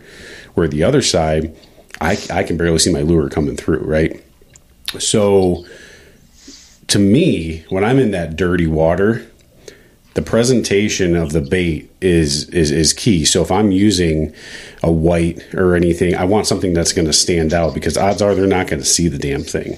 And yeah, they're going to feel with their lateral line, but if I'm throwing a spinner bait, generally in that chocolate milk, I'm throwing a, a painted blade, not a chrome or a flash, because from what I've seen, it doesn't stand out as much as like if I'm throwing. I've got a couple Fire Tiger spinner baits that the blade instead of being a chrome or, or, or a gold or anything like that, it's just painted fire tiger. And I've caught more fish on that on that side of the lake. Where if I throw that in that clear water, I, I don't even get followed. I, I, get nothing. And then, but that the other side of the lake, white spinner bait. Going back to what you said, like that is money. That year I took you up there, I think that's what you threw ninety percent of the time was a white spinner bait, right? But you were catching yeah. them, right? And so that white spinnerbait on that side of the lake is huge. You go to the other side of the lake where it's dirty. I honestly, I don't know if I've ever caught a, a fish on a white spinnerbait on that side of the lake. It's the same waterway. It might be what four or five hundred yards apart of, of areas we're fishing, but it's significant in in the production of that particular lure. But you go into a bright like I said, Fire Tiger, the brightest thing, bright orange is, is really, really huge um, with those painted blades. And I've done much better with that in the real dirty water. So to me, it's water clarity. Um, and, and, yeah, the you know a bright sunny day. Uh, to me, wind is is my best thing. Like on a, on those flat days where that water is, you have no wind and that light shining right through those are about the worst days um, because you need that you need those waves those waves breaking up the light coming through completely changes everything um, there's there's a lot of factors in it like i said we'll do a whole podcast on on pike fishing but um, that's kind of my two cents when it comes to uh, pike colors i guess but i've caught yeah. them on every every color out there. Right. Well, I say I say that, and then you know I, I, can catch them in that same dirty water. I've caught them on black spinner baits. One year, uh, we caught them on what the the midnight gambler, the midnight, yeah, the midnight special or yeah, something. the midnight like special. I don't know why we call it the gambler. We always, I think it was because uh, probably because we were in the gambler, but yeah, it's a yeah. it's the the Strike King spinner bait that's got a rattle in it, and we caught a ton of, of, fish on that in that dirty water, and that was the go-to lure. We went to Walmart that night and bought everything they had. Every year it's a little bit different. I mean, some years it's five of diamonds, some years yeah. it's uh, red and white, some years it's yeah. just straight white spinner it, baits. It contradicts you know, what I just said about bright bright stuff. So, I mean, you really you got to try everything until you fee, see what what they're hitting on. Right. Honestly. Right, but, and, and, sometimes it doesn't seem like there's a rhyme or reason to it, like why they're hitting more on one thing or another. Um, and then you, but you have to go through all those steps. I, I, can go through like I have a whole box that's just dedicated to spoons, right? And if you were to look at my spoons, you'll see which ones have been eaten and which ones haven't. You know, because they are, you know, they are chewed up. And uh, I would say, you know, for some of the waters that we fish, red and white are just tore up and yeah, for uh, sure. Red, red and white, five of diamonds, and the in my fire tiger spoons are just just destroyed, and it, and it varies again, and that's one of the things that you have to pick apart when you go through the water. But those are some of the considerations that we take into effect or into account when when we hit a body of water or when we hit you know some of our our you know normal fishing holes. All right how do we want to pick this apart? And that goes into, you know, every single time, every single outing you know, having a plan as to how you want to attack it. You know, we, we definitely don't ever throw the same thing unless they're hitting on that. And I mean, we can we can really dive deep into some of this stuff when it comes to like fishing windows, right? Because we've had those times where we'll catch we'll catch 15 fish in two hours. Yep. And then it shuts off. And then all of a sudden there's nothing. And you're using the same tactics, the same lures, the same things, doing the same exact stuff, and it just shuts down. So I'm, I'm, a, I'm kind of a firm believer. Oh, somebody's dry over here. dry. Um, I'm a firm believer. I'm a firm believer in um, you know in moon phases, and not not necessarily in moon phases so much as there are like there are feeding times, right? There are there are open windows to fish, and if you're not fishing during those times, and that can be due to pressure. It can be due to moon phases if that's a thing. Yeah. Um, you know, It's like that. I think with any fish, really. Right. Um, there's a couple apps, right? There's a couple apps that I've downloaded that that that take into account the moon phases and when you should be fishing and not fishing. And and I've done a little research and over the last couple years and looked at some of this stuff and you know I'm like, all right, right now's the major. Right now's the major. We need to be fishing and we'll catch fish and it's crazy. Or it's mi- it's a minor and we might be catching fish on a minor. But in between those, and, and you know, I've I've done a little bit. Of, I've I've kind of taken a little bit of a, a, a scientific approach to it. Like, all right, when do we catch these fish, and, and and kind of logging that and figuring out when do I catch fish. And I think some really avid fishermen do that. Like they actually keep a logbook. You know, in some cases they actually have a book on their boat and they're going to write down when they caught that fish, what they caught it on, those kind of things. And that's important, I think.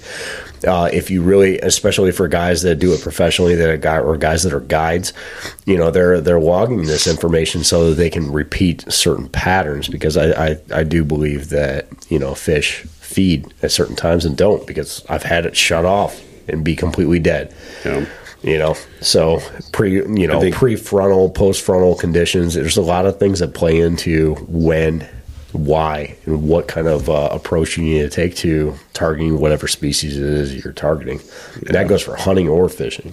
Yeah, I think when you're talking spring pike, though, um, you know, it, it's shallow in its structure for me. I mean, generally, you know, if we're in a lake that has stumps or timber, I like getting right up in there. And people call me crazy because I'm throwing daredevils in there, and they're like, "You're going to lose them all." Well, I'm, I might, but I might tie into a big one, and that's what it's all about. So that's why in, in my you know daredevil box, I've got four of every color because I'm I'm throwing them. You know, I'm reckless. I'm throwing them right into the stumps and. You know what? We caught a lot of fish We in, have- in, in in some major timber, like where you you don't run your boat in there. We're we're sneaking in there with a, a trolling motor, and I'm throwing. Yeah, we're gonna throw spinner baits, but I mean we've got more on daredevils and that stuff, and we get hung up, and we lose some lures. But I mean it, they're tight to cover in the springtime, and then once you get into you know middle end of May, they start moving deeper. They'll start moving into the six foot, ten foot category.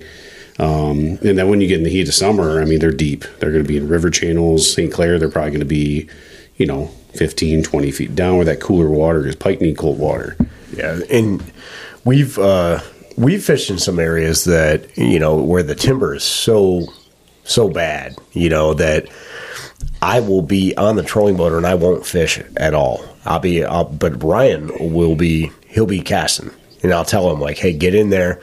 Start doing this, and we'll have the wrong wind for you know a drift into you know going into a stump field, and and I'll just be on the trolling motor, you know, just making sure that we're not hanging the boat up or or slamming the boat into something, and and he's in there targeting where you know, and that's the kind of way that's how we fish, where it's like, all right, I I don't have time to fish because if we both hang up, we're we're And the best part is when you do hook, hook into one, all hell Yeah. breaks loose because you gotta you gotta try to net the fish and control the boat and not run into a stump, You're right. and then get the net uh, the fish out of the net. Oh, it's, it's crazy. Yeah, it's we're, fun. we're speaking pretty specifically about a certain fishing spot. I think we're both. Oh, there's of the there's lakes down here that have that have timber Yeah. though, but I mean, you got to get into the stuff if you're if you're going to target pike in in the springtime. And really, most fish, I think, in the springtime, they're going to hold pretty tight to timber. Jason, you came in, you came up, you know, to northern Michigan. What was your experience of pike fishing? Had, you ever done that level of pike fishing that that we do? Um, no. Normally, so when we're away from the cabin, if we're at the cabin, we're bass fishing, we're pike fishing. But away from the cabin, uh, typically it's walleye fishing, it's trolling for salmon, some pike, Uh, we've messed around with smallmouth here and there on St. Clair sometimes, but going up with you guys and fishing there and saying, you know, we're going to throw stuff for pike. We're going to work these areas to try and catch pike. Um, it was fun. It was a good time, and and I remember the things that you're talking about, the places that you're talking about, and that stuff coming true. Like we're in this area. This is the type of stuff we're going to throw, and it's going to work. I mean, but that's. I mean, we've been we've been going up there since we were five years old. So that's. Well, there's the thing, right? There's you know that water like the back of your hand. Yeah, I mean, but I mean, when we when we were fishing it when we were five years old, like we were fishing a completely different way. But I would say we've been productively fishing it what twenty years probably. Probably, yeah. Probably twenty years we've been fishing that though. You know the hard way, and we, I mean, we had we've had years where we go up there for a week long trip and we put over hundred fish in the boat. Yeah. You know, but we've we've I, I feel if, if I'm a master of any type of fishing, it's spring pike fishing from Yeah. this. Now summer pike fishing, no, because I don't really target pike in the summer much because they go so deep.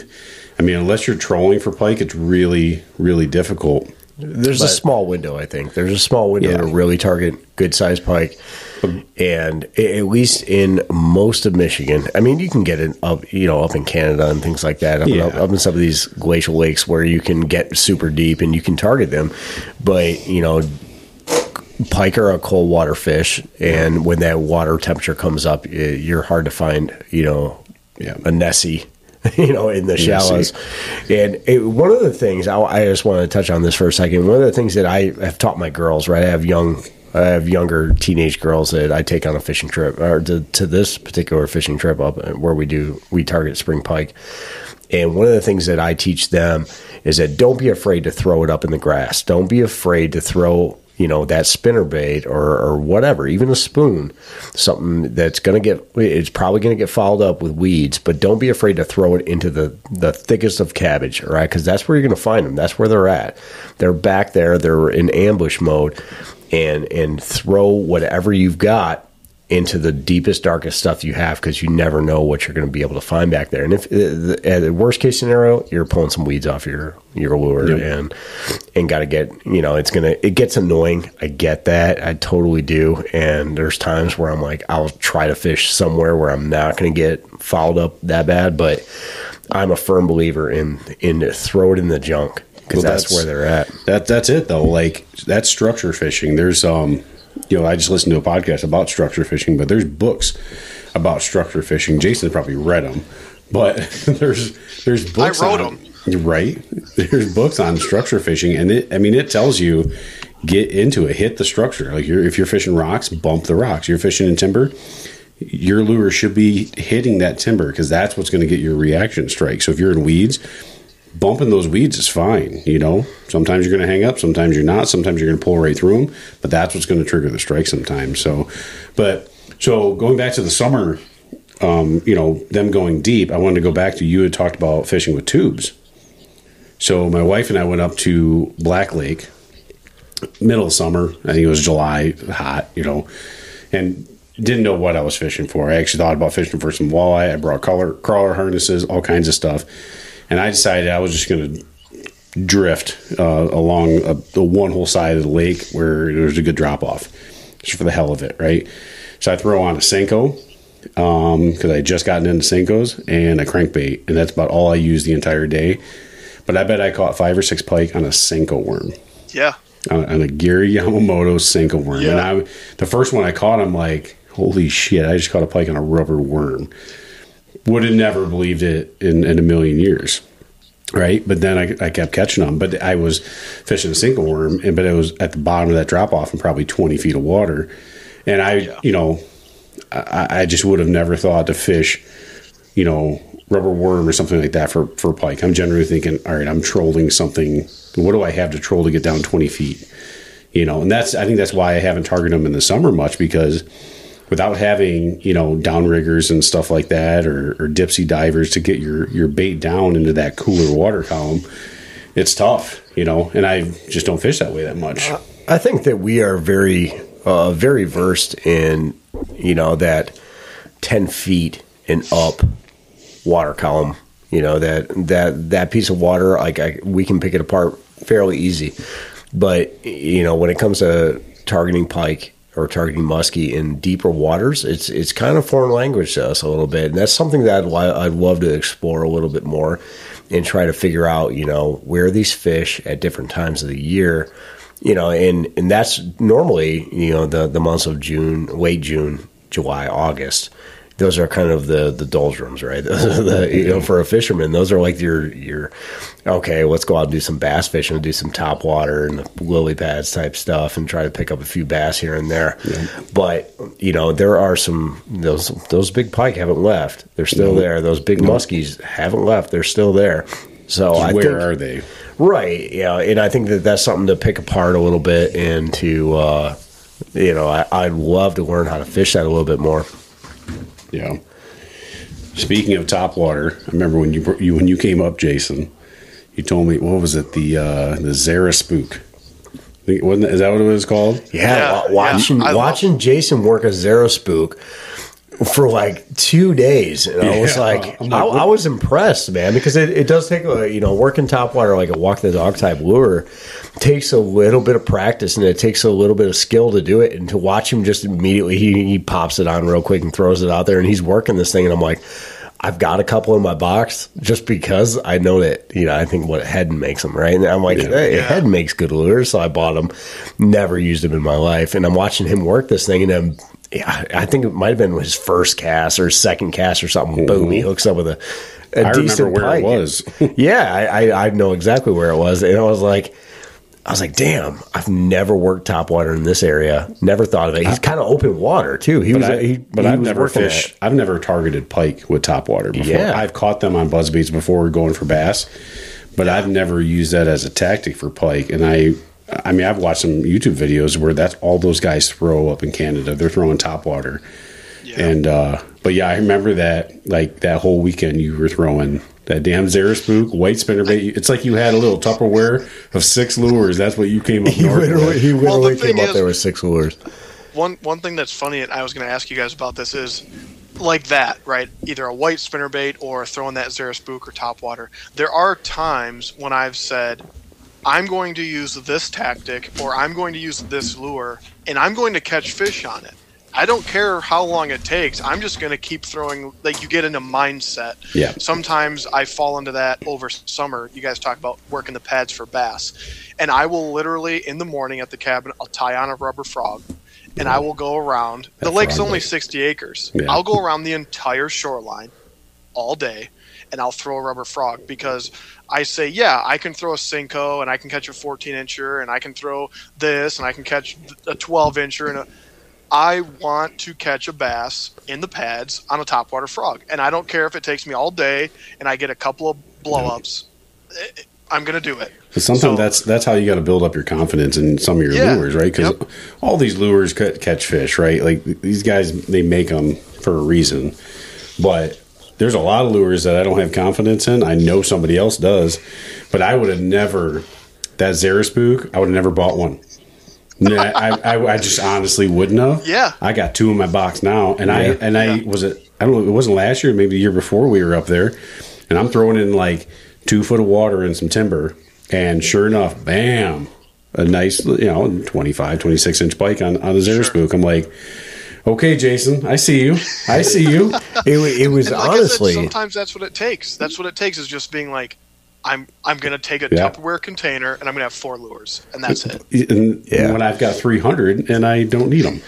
It was it was it was watching it was watching Jason work that Zara spook right. I never I never worked top water like that, and uh, I watched him do that, and I'm like I, I can replicate that, and so I I started to do it and, started to try to figure out that cadence of how to, you know, work, yeah. uh, uh, you know, walk the dog type lure, and uh, and then I I rolled that over into muskie and and started you know and and I got super into uh, Phantom Softails. I'm wearing a Phantom hat right now.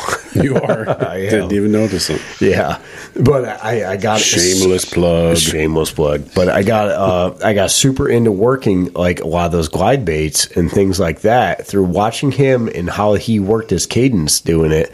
And, and that's what it's all about, man. Going out and, and and every time I'm going out and every time I'm I'm targeting pike or muskie or bass or whatever it might be, I'm learning something and, and that's why I like to fish with different people and, and learn. You know, how do you do some of this stuff?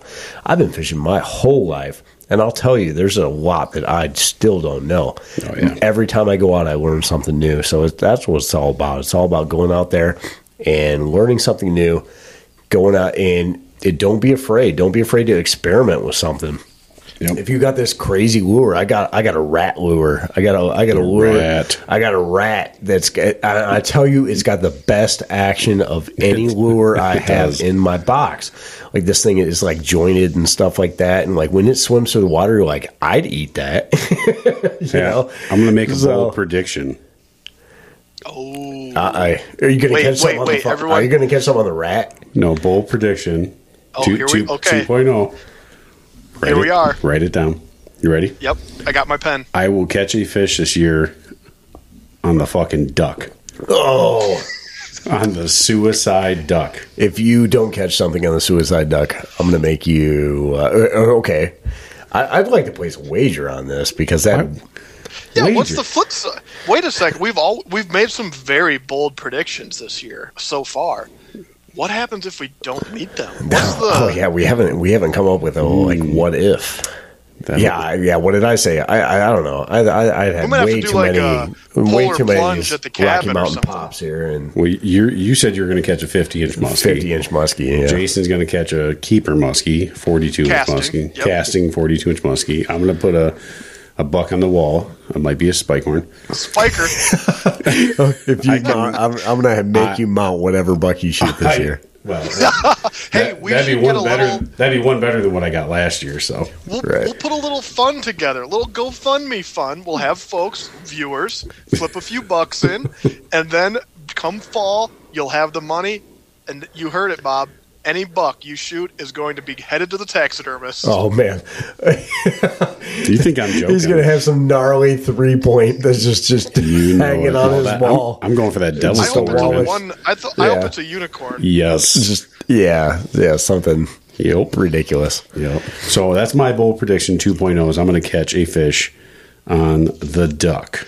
All right. So I'm, I'm going to so- think about this a little bit. Hey, hey, listeners out there, if you're listening right now and you've got a, uh, we've made some bold predictions. Each one of us have, and I, even Ryan's wife made a bold prediction, and she wasn't even here to make that bold prediction. But um, She did you- own up to it, though. She did own up to it. She said that she will catch sturgeon this year. That does have to include next sturgeon spearing, though, just so we're clear on that. So that gives me all of the sturgeon season for this Yeah. fishing season, and then next February's uh, sturgeon spearing on Black Lake that we go to. But we you get a may have an before- in. We may have an in with Winnebago. So that might be an upcoming trip for next fall that we might need to get you guys included on. We may have an in on Winnebago. So, So, so let's go back. Don't avoid this. what? I If- did my if prediction. We don't, if we don't achieve our bold prediction, listeners out there, give us, uh, give us an, an, you know, if we don't achieve this, what should we do? What what is what is the end of this bargain? You know what That's- I'm saying? Like if I if I don't catch a 50, if I don't catch a 50 inch muskie, what? What's, right. the, what's the repercussions here? What do I got to right, do? So, so we're going to do this. So, if you're listening to this podcast, this will prove how many listeners we have. so, if you're listening to this gonna our listener, not our listeners, our listener. we, we want you to either you can either text us because most of you probably know us hit us up on our social media because that's the only other way you'd know about us uh, instagram um, and tiktok and, or you can text us and let us know your ideas and then the next podcast we will air what what the uh, the challenge is what what the challenge is. Yeah, I like that. I like that. I, I like a little what if. Give me something. Give me a reason to. well, uh, now i gotta go actually and try though Yeah, that's what I'm saying. That's a whole reason behind it. I was just blowing just- smoke up your guys' ass. now I got to actually go hunting this year. Shit. Yep, yep. It's a thing. We're gonna Okay, pool so okay, We got to get Jason out there so that's casting for, muskie. That's for bold prediction one. All right, you got you he guys just need says he's going to catch something on the duck, and that's that. That's Yeah. saying something. It's the duck. So Jason, I need a 2.0. Wow, a bold prediction 2.0. 2.0. Let's keep it fishing related. Okay. Hmm. Since you know that's what we're talking, fishing related. Bold prediction oh. 2.0. Yeah. Or Bob, you can chime in if you got yours. I'm over here thinking right now. I'm, I'm thinking real Man, if- fast. If we I- had done if, this- if I could cue up the Jeopardy song right now, I totally would. Yeah. Boom, boom, boom, boom, boom, boom, boom. Can I can I have like another Rest in can I have Alex. another musky one? No. No? Okay. Well, why not? You you got to complete like bold prediction 1.0 before you can go Gotcha, to 2.0 gotcha. in the same category. Come on. We can't have silence for our, our audience. All right, so you guys think he's, in about deep, it. he's, By, he's in deep thought. by well, by the end of this, we're going to wrap it up here. I I need bold prediction 2.0 for both of you. All right, all right, all All right. right. Let's go. You got a Let's few. go. You got a few minutes, okay? So, All right. lot lots of good info on pike fishing. Um, we will we will get into a lot. I mean, that was just uh, Tip of the iceberg. There. uh, yeah. I mean, just a fraction of if there's knowledge that the two of us have in this room, it's on pike fishing. Honestly, uh, we I, I feel like we do know a decent amount about deer hunting, pike fishing, and yep, you know they don't they don't do pike fishing tournaments. If they did a pike fishing They do. tournament, like They do do. they really? Yeah. I have not seen one, but if they did it, I'd be in it, man. and They're uh, y'all kind be of. in. There, are actually some like beer league tournaments. I've looked into them. Like I think it'd be a lot of fun, Dude. It'd be like a golf league, but just going out pike fishing. I know, I know the lake that we fish in northern Michigan. They do a they do a, a tournament. Yeah. I, I, just- I don't know that it's pike fishing, but it, Which I need to get in on that that. lake is notorious for pike. But it's uh, yeah, I'd love to go fish that tournament. And but I I'm not sure. I have never heard of like the northern Yeah. pike fishing circuit Yeah, so or we'll, anything like so that. So we'll do another podcast to really break down pike fishing, probably in the next couple weeks before the season opens. So we'll have lots more info for that. We will get into Detroit River here once we can get our asses on the Detroit River. If this stupid state ever stops snowing, I think we just we need to suck it up and just I'm ready. My my boat get is out there. ready. The only other thing I need to do to, the only other thing I need to do to my boat is I want to repack my the bearings in the trailer. My boat itself is ready to go, and I can take the trailer. But before I get into the heart of the season, I want to repack my bearings, make sure my trailer's good, and I'm good. I'm ready. So y'all get your boats ready. Enjoy the club. I'm ready to go. Get your boat out of your garage. I, all I got to do is pull it out, put the muffs on it, fire it, and it's going to be good to go. That's right. You have a new boat. So I'm ready. Tuesday, I will be on the water fishing. I will have a line in the water Tuesday. On Tuesday, you said? Tuesday, it I looks got like a- the weather's good I got down there. it- yep, I got a day off. It's going to be well, as of now, it's going to be 65 and chance of rain Tuesday late night. So morning should be good.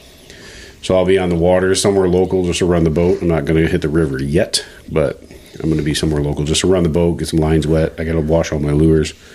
Yeah. So I still got uh, I, I got about a thousand yards worth of uh, braid that I need. Yeah, to, I I, gotta need res- to re- reline my fishing rods. yeah, that's my things like plan that. tomorrow and Monday to re re-spool a bunch of my really, really all my all my stuff. Not redoing my muskie stuff because I just didn't fish enough last year for muskie. That's it didn't get enough use, but my my main gear definitely gonna re re-spool it. So, but yeah, so we'll have some Detroit River content once we can actually get there and get you some content besides just a fishing report Um, maybe some spring turkey updates if Jason and I can get in the woods here uh, by the end of the month. April 23rd it opens. Uh, or do you have a tag for April 23rd or just the May hunt? My my tag will be in May, but I think we might be able to pull something together Okay. For that for the other season. So we'll have to keep. Yeah, we got touch for till that. we got till what June I think is the last time you can technically hunt. There's a little bit of yeah. That there's a lot of options like we discussed. Before. We're we're gonna get um, maybe some video content of uh, of a turkey hunt. So we'll have that coming up. And uh, what else are we want to talk about? What's up? What's upcoming?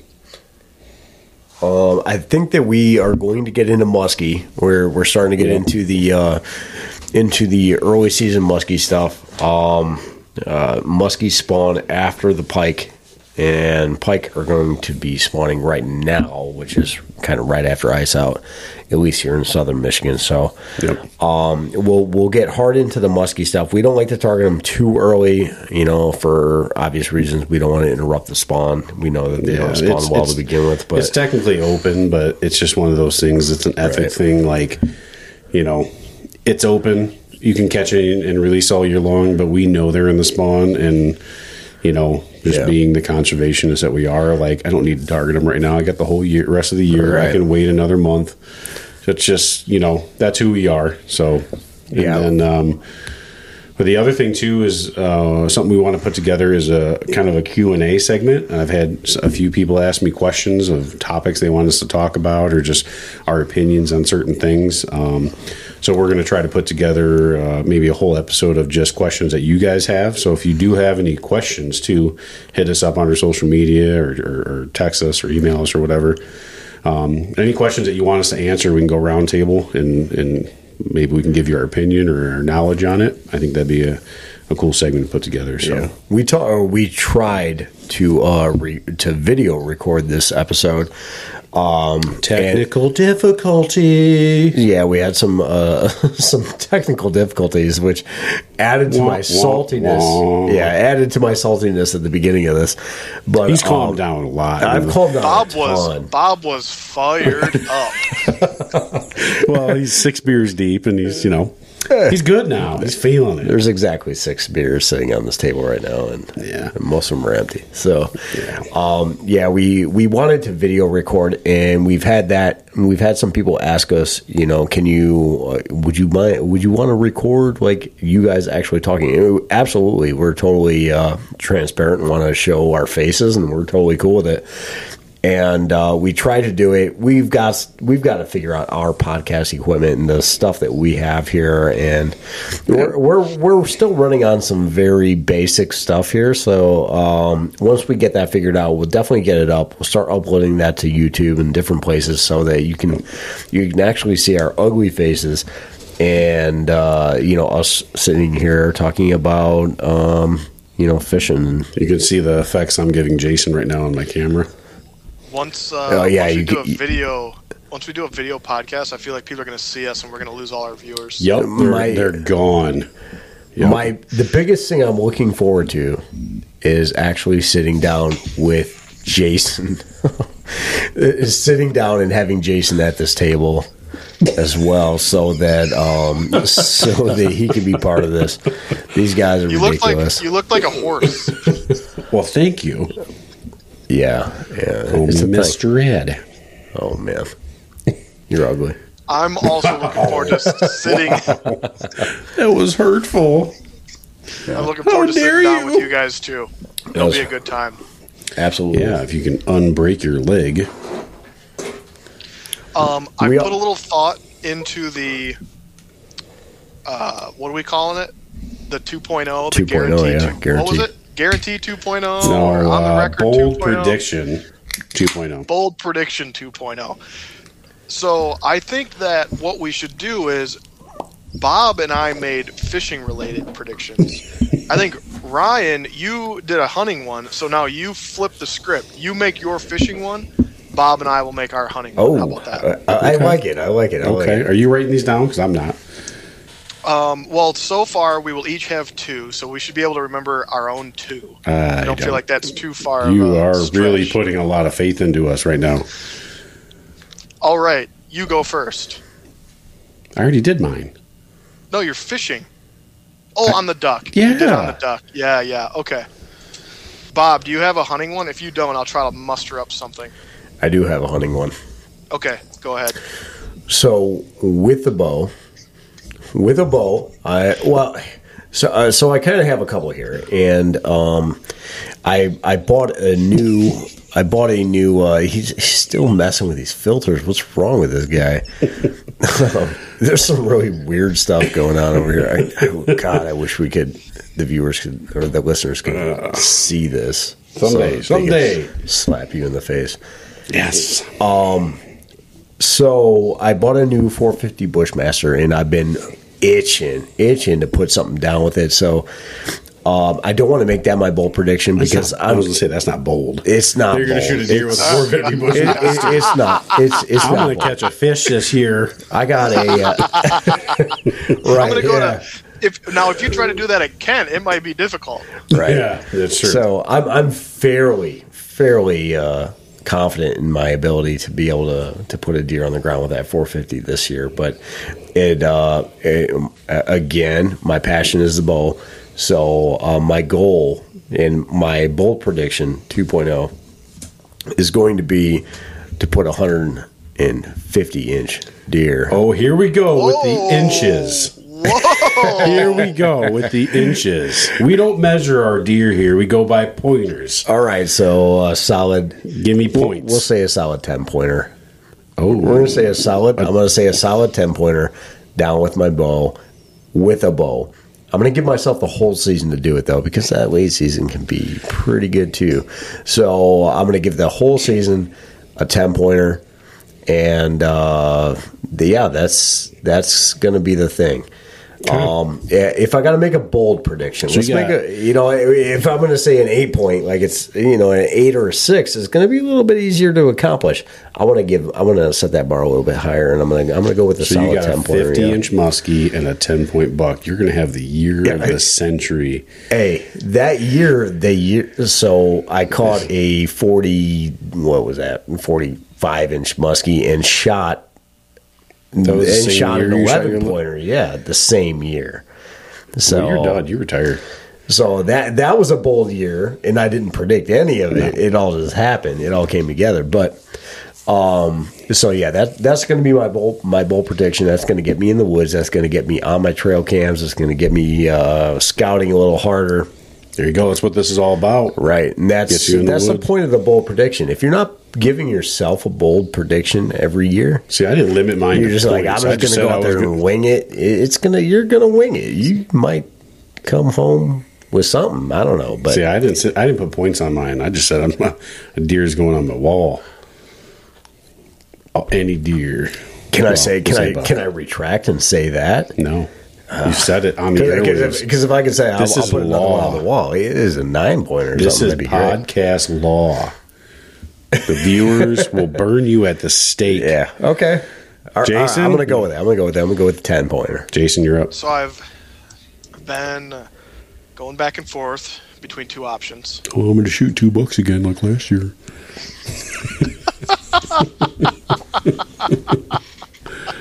I I took three weekends to shoot two bucks. I'll try to do two bucks in two weekends. Oh, that's no, I'm trash. I, I, yeah, I'm to shoot two on opening day because I don't feel like hunting this year. um, I'm gonna go with. I'm gonna go with an eight point buck Ooh. on public land. Oh, I like it. How Do about you, that? Do you hunt public land? No, that's why it's bold. Okay, so That is- that is yeah, bold. I, It's- I it's guess you're, gonna I, take- guess, I guess you're coming up hunting with us. Yeah. It's hey, gonna take come up with us. We're going. Uh, we're going back to the Upper Peninsula this year. Oh, you're headed land. to the UP this year. We're Yeah, for opening U- day. Yeah, that's the thing. To the Yupe. To the U. There you go. Don't you you know with Don't you know? you can hang out with the Jimmer and Ranger Tom. Mhm. Yeah. Escanaba in the moonlight. It will be Um, very yeah, I'm close to gonna Escanaba. Yeah. I'm going Eight up. point buck, Michigan public land. It's I'm going go- to take some work. I'm going up for the bear walk, and that's it. Yeah. You're If going you up there know, for the If you don't know what I'm talking about, you haven't watched Escanaba in the moonlight. you're going up there And for the you moose ball milkshakes. Speaking of stupid movies, while we're on this, okay, so you two have seen Frozen Stupid, right? Yeah. We're not. Ta- I, I will turn off. I will. I will end the call if we're going to talk about that movie. So if you haven't watched it, listeners, it's it's called Frozen Stupid. It's a movie about ice fishing. It was You've all already filmed. given it too much time. You've given it too much time. it was filmed solely in Houghton Lake, Michigan. Um, it's got Ernest Borgnine in it and nobody else. It's actually got most of the characters from uh, Escanaba and the Moonlight, if you've seen that. I love the movie. My wife loves the movie. It's horribly. It's, it's, You like it? I love it, man. I, I just do.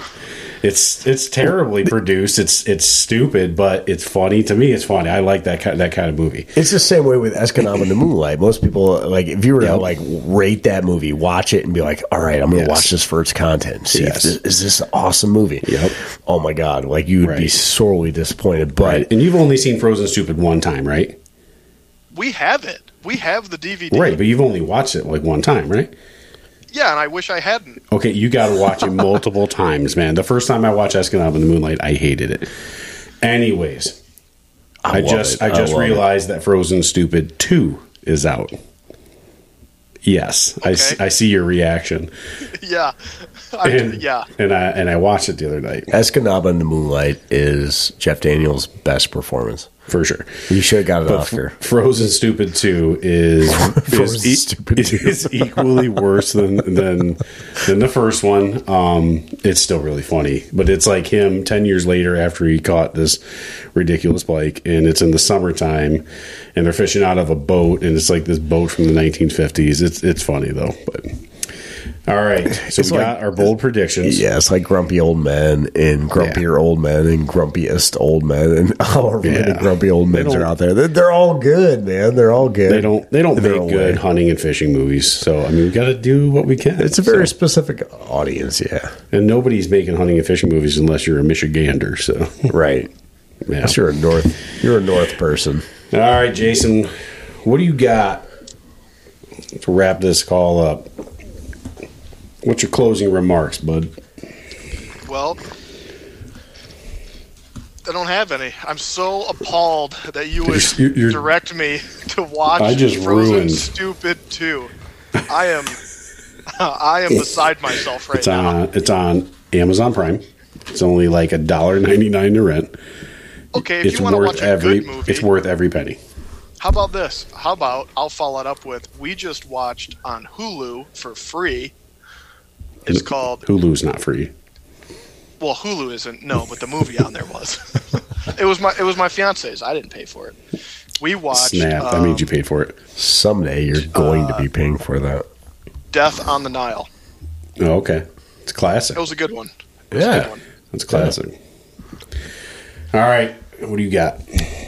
Just sitting here talking about uh talking about pike fishing a little bit has gotten me amped up. I'm ready, man. Well, that hopes is that you're in a better mood now. Yeah, I'm in a better mood. I, I've got I'm I've got like tons of uh tons of empty cold cold pops. cold pots. I would like to.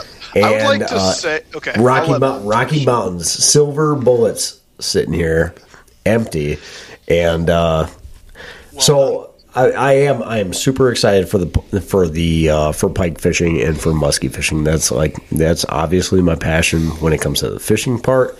So I'm super excited about it and talking about it and talking about some tactics. I'm I'm totally into that. I love to talk about and, and I want to give to our listeners anything that I can give you. Again, I'm not a pro, not even close, not even close. So I want to I want to talk to you a little bit and at least hey, this color worked for me on this kind of water. If if if you if you guys like that kind of thing, if you you know you go out and you have success with it or something like that, you know, give us some feedback so that we know, um, you know, whether it worked or not for you. But other than that, um, no, man, I'm just I'm itching to go, ready ready to get this season going. Yeet yeet. Yeet yeet, hoot hoot. hoot, and I uh, haven't said hoot since the first episode. I just want to say I'm telling you what, this podcast is a real hoot. So anyway, um, I want to say that real hooters. I want to say that it is ironic that Mr. Bob Collin was so fired up leading into this podcast, and then he gets to give his 2.0 bold prediction, and the guy drops a 150 inch comment. That is ironic. it, it was ironic because my whole tirade, my whole my whole thing before I got into this was about that was about not measuring your deer off of inches of antler. But I'm He's not going to get into into that right now. Yeah. We got plenty of season and we got a lot of hunting season to get into come uh, August, September, and I'm gonna. Oh man, We'll let that slide. yeah. I'm, I'm not. I, all right, I have another bold prediction that's going to come in August. 3.0. This guy Yeah. is just. Bold prediction 3.0, and it is going to be aimed at somebody else. But we're gonna. I'm gonna. I'm gonna hold off on that for now. I'm Oh gonna hold off. I'll hold Before he off on gets that. fired up. Yeah, yeah, don't get me fired up, man. You can be all fired up. So All right. anyway, super excited for this fishing season and ready to get out there and get after it. You know. Anyway, that's all I got, man. All right. Well, again, thank you for listening. Please, uh, if you don't follow us on social media, please do Instagram, TikTok, YouTube. Um, give us a follow. And um, as always, until next time, get outdoors. Don't be terrible.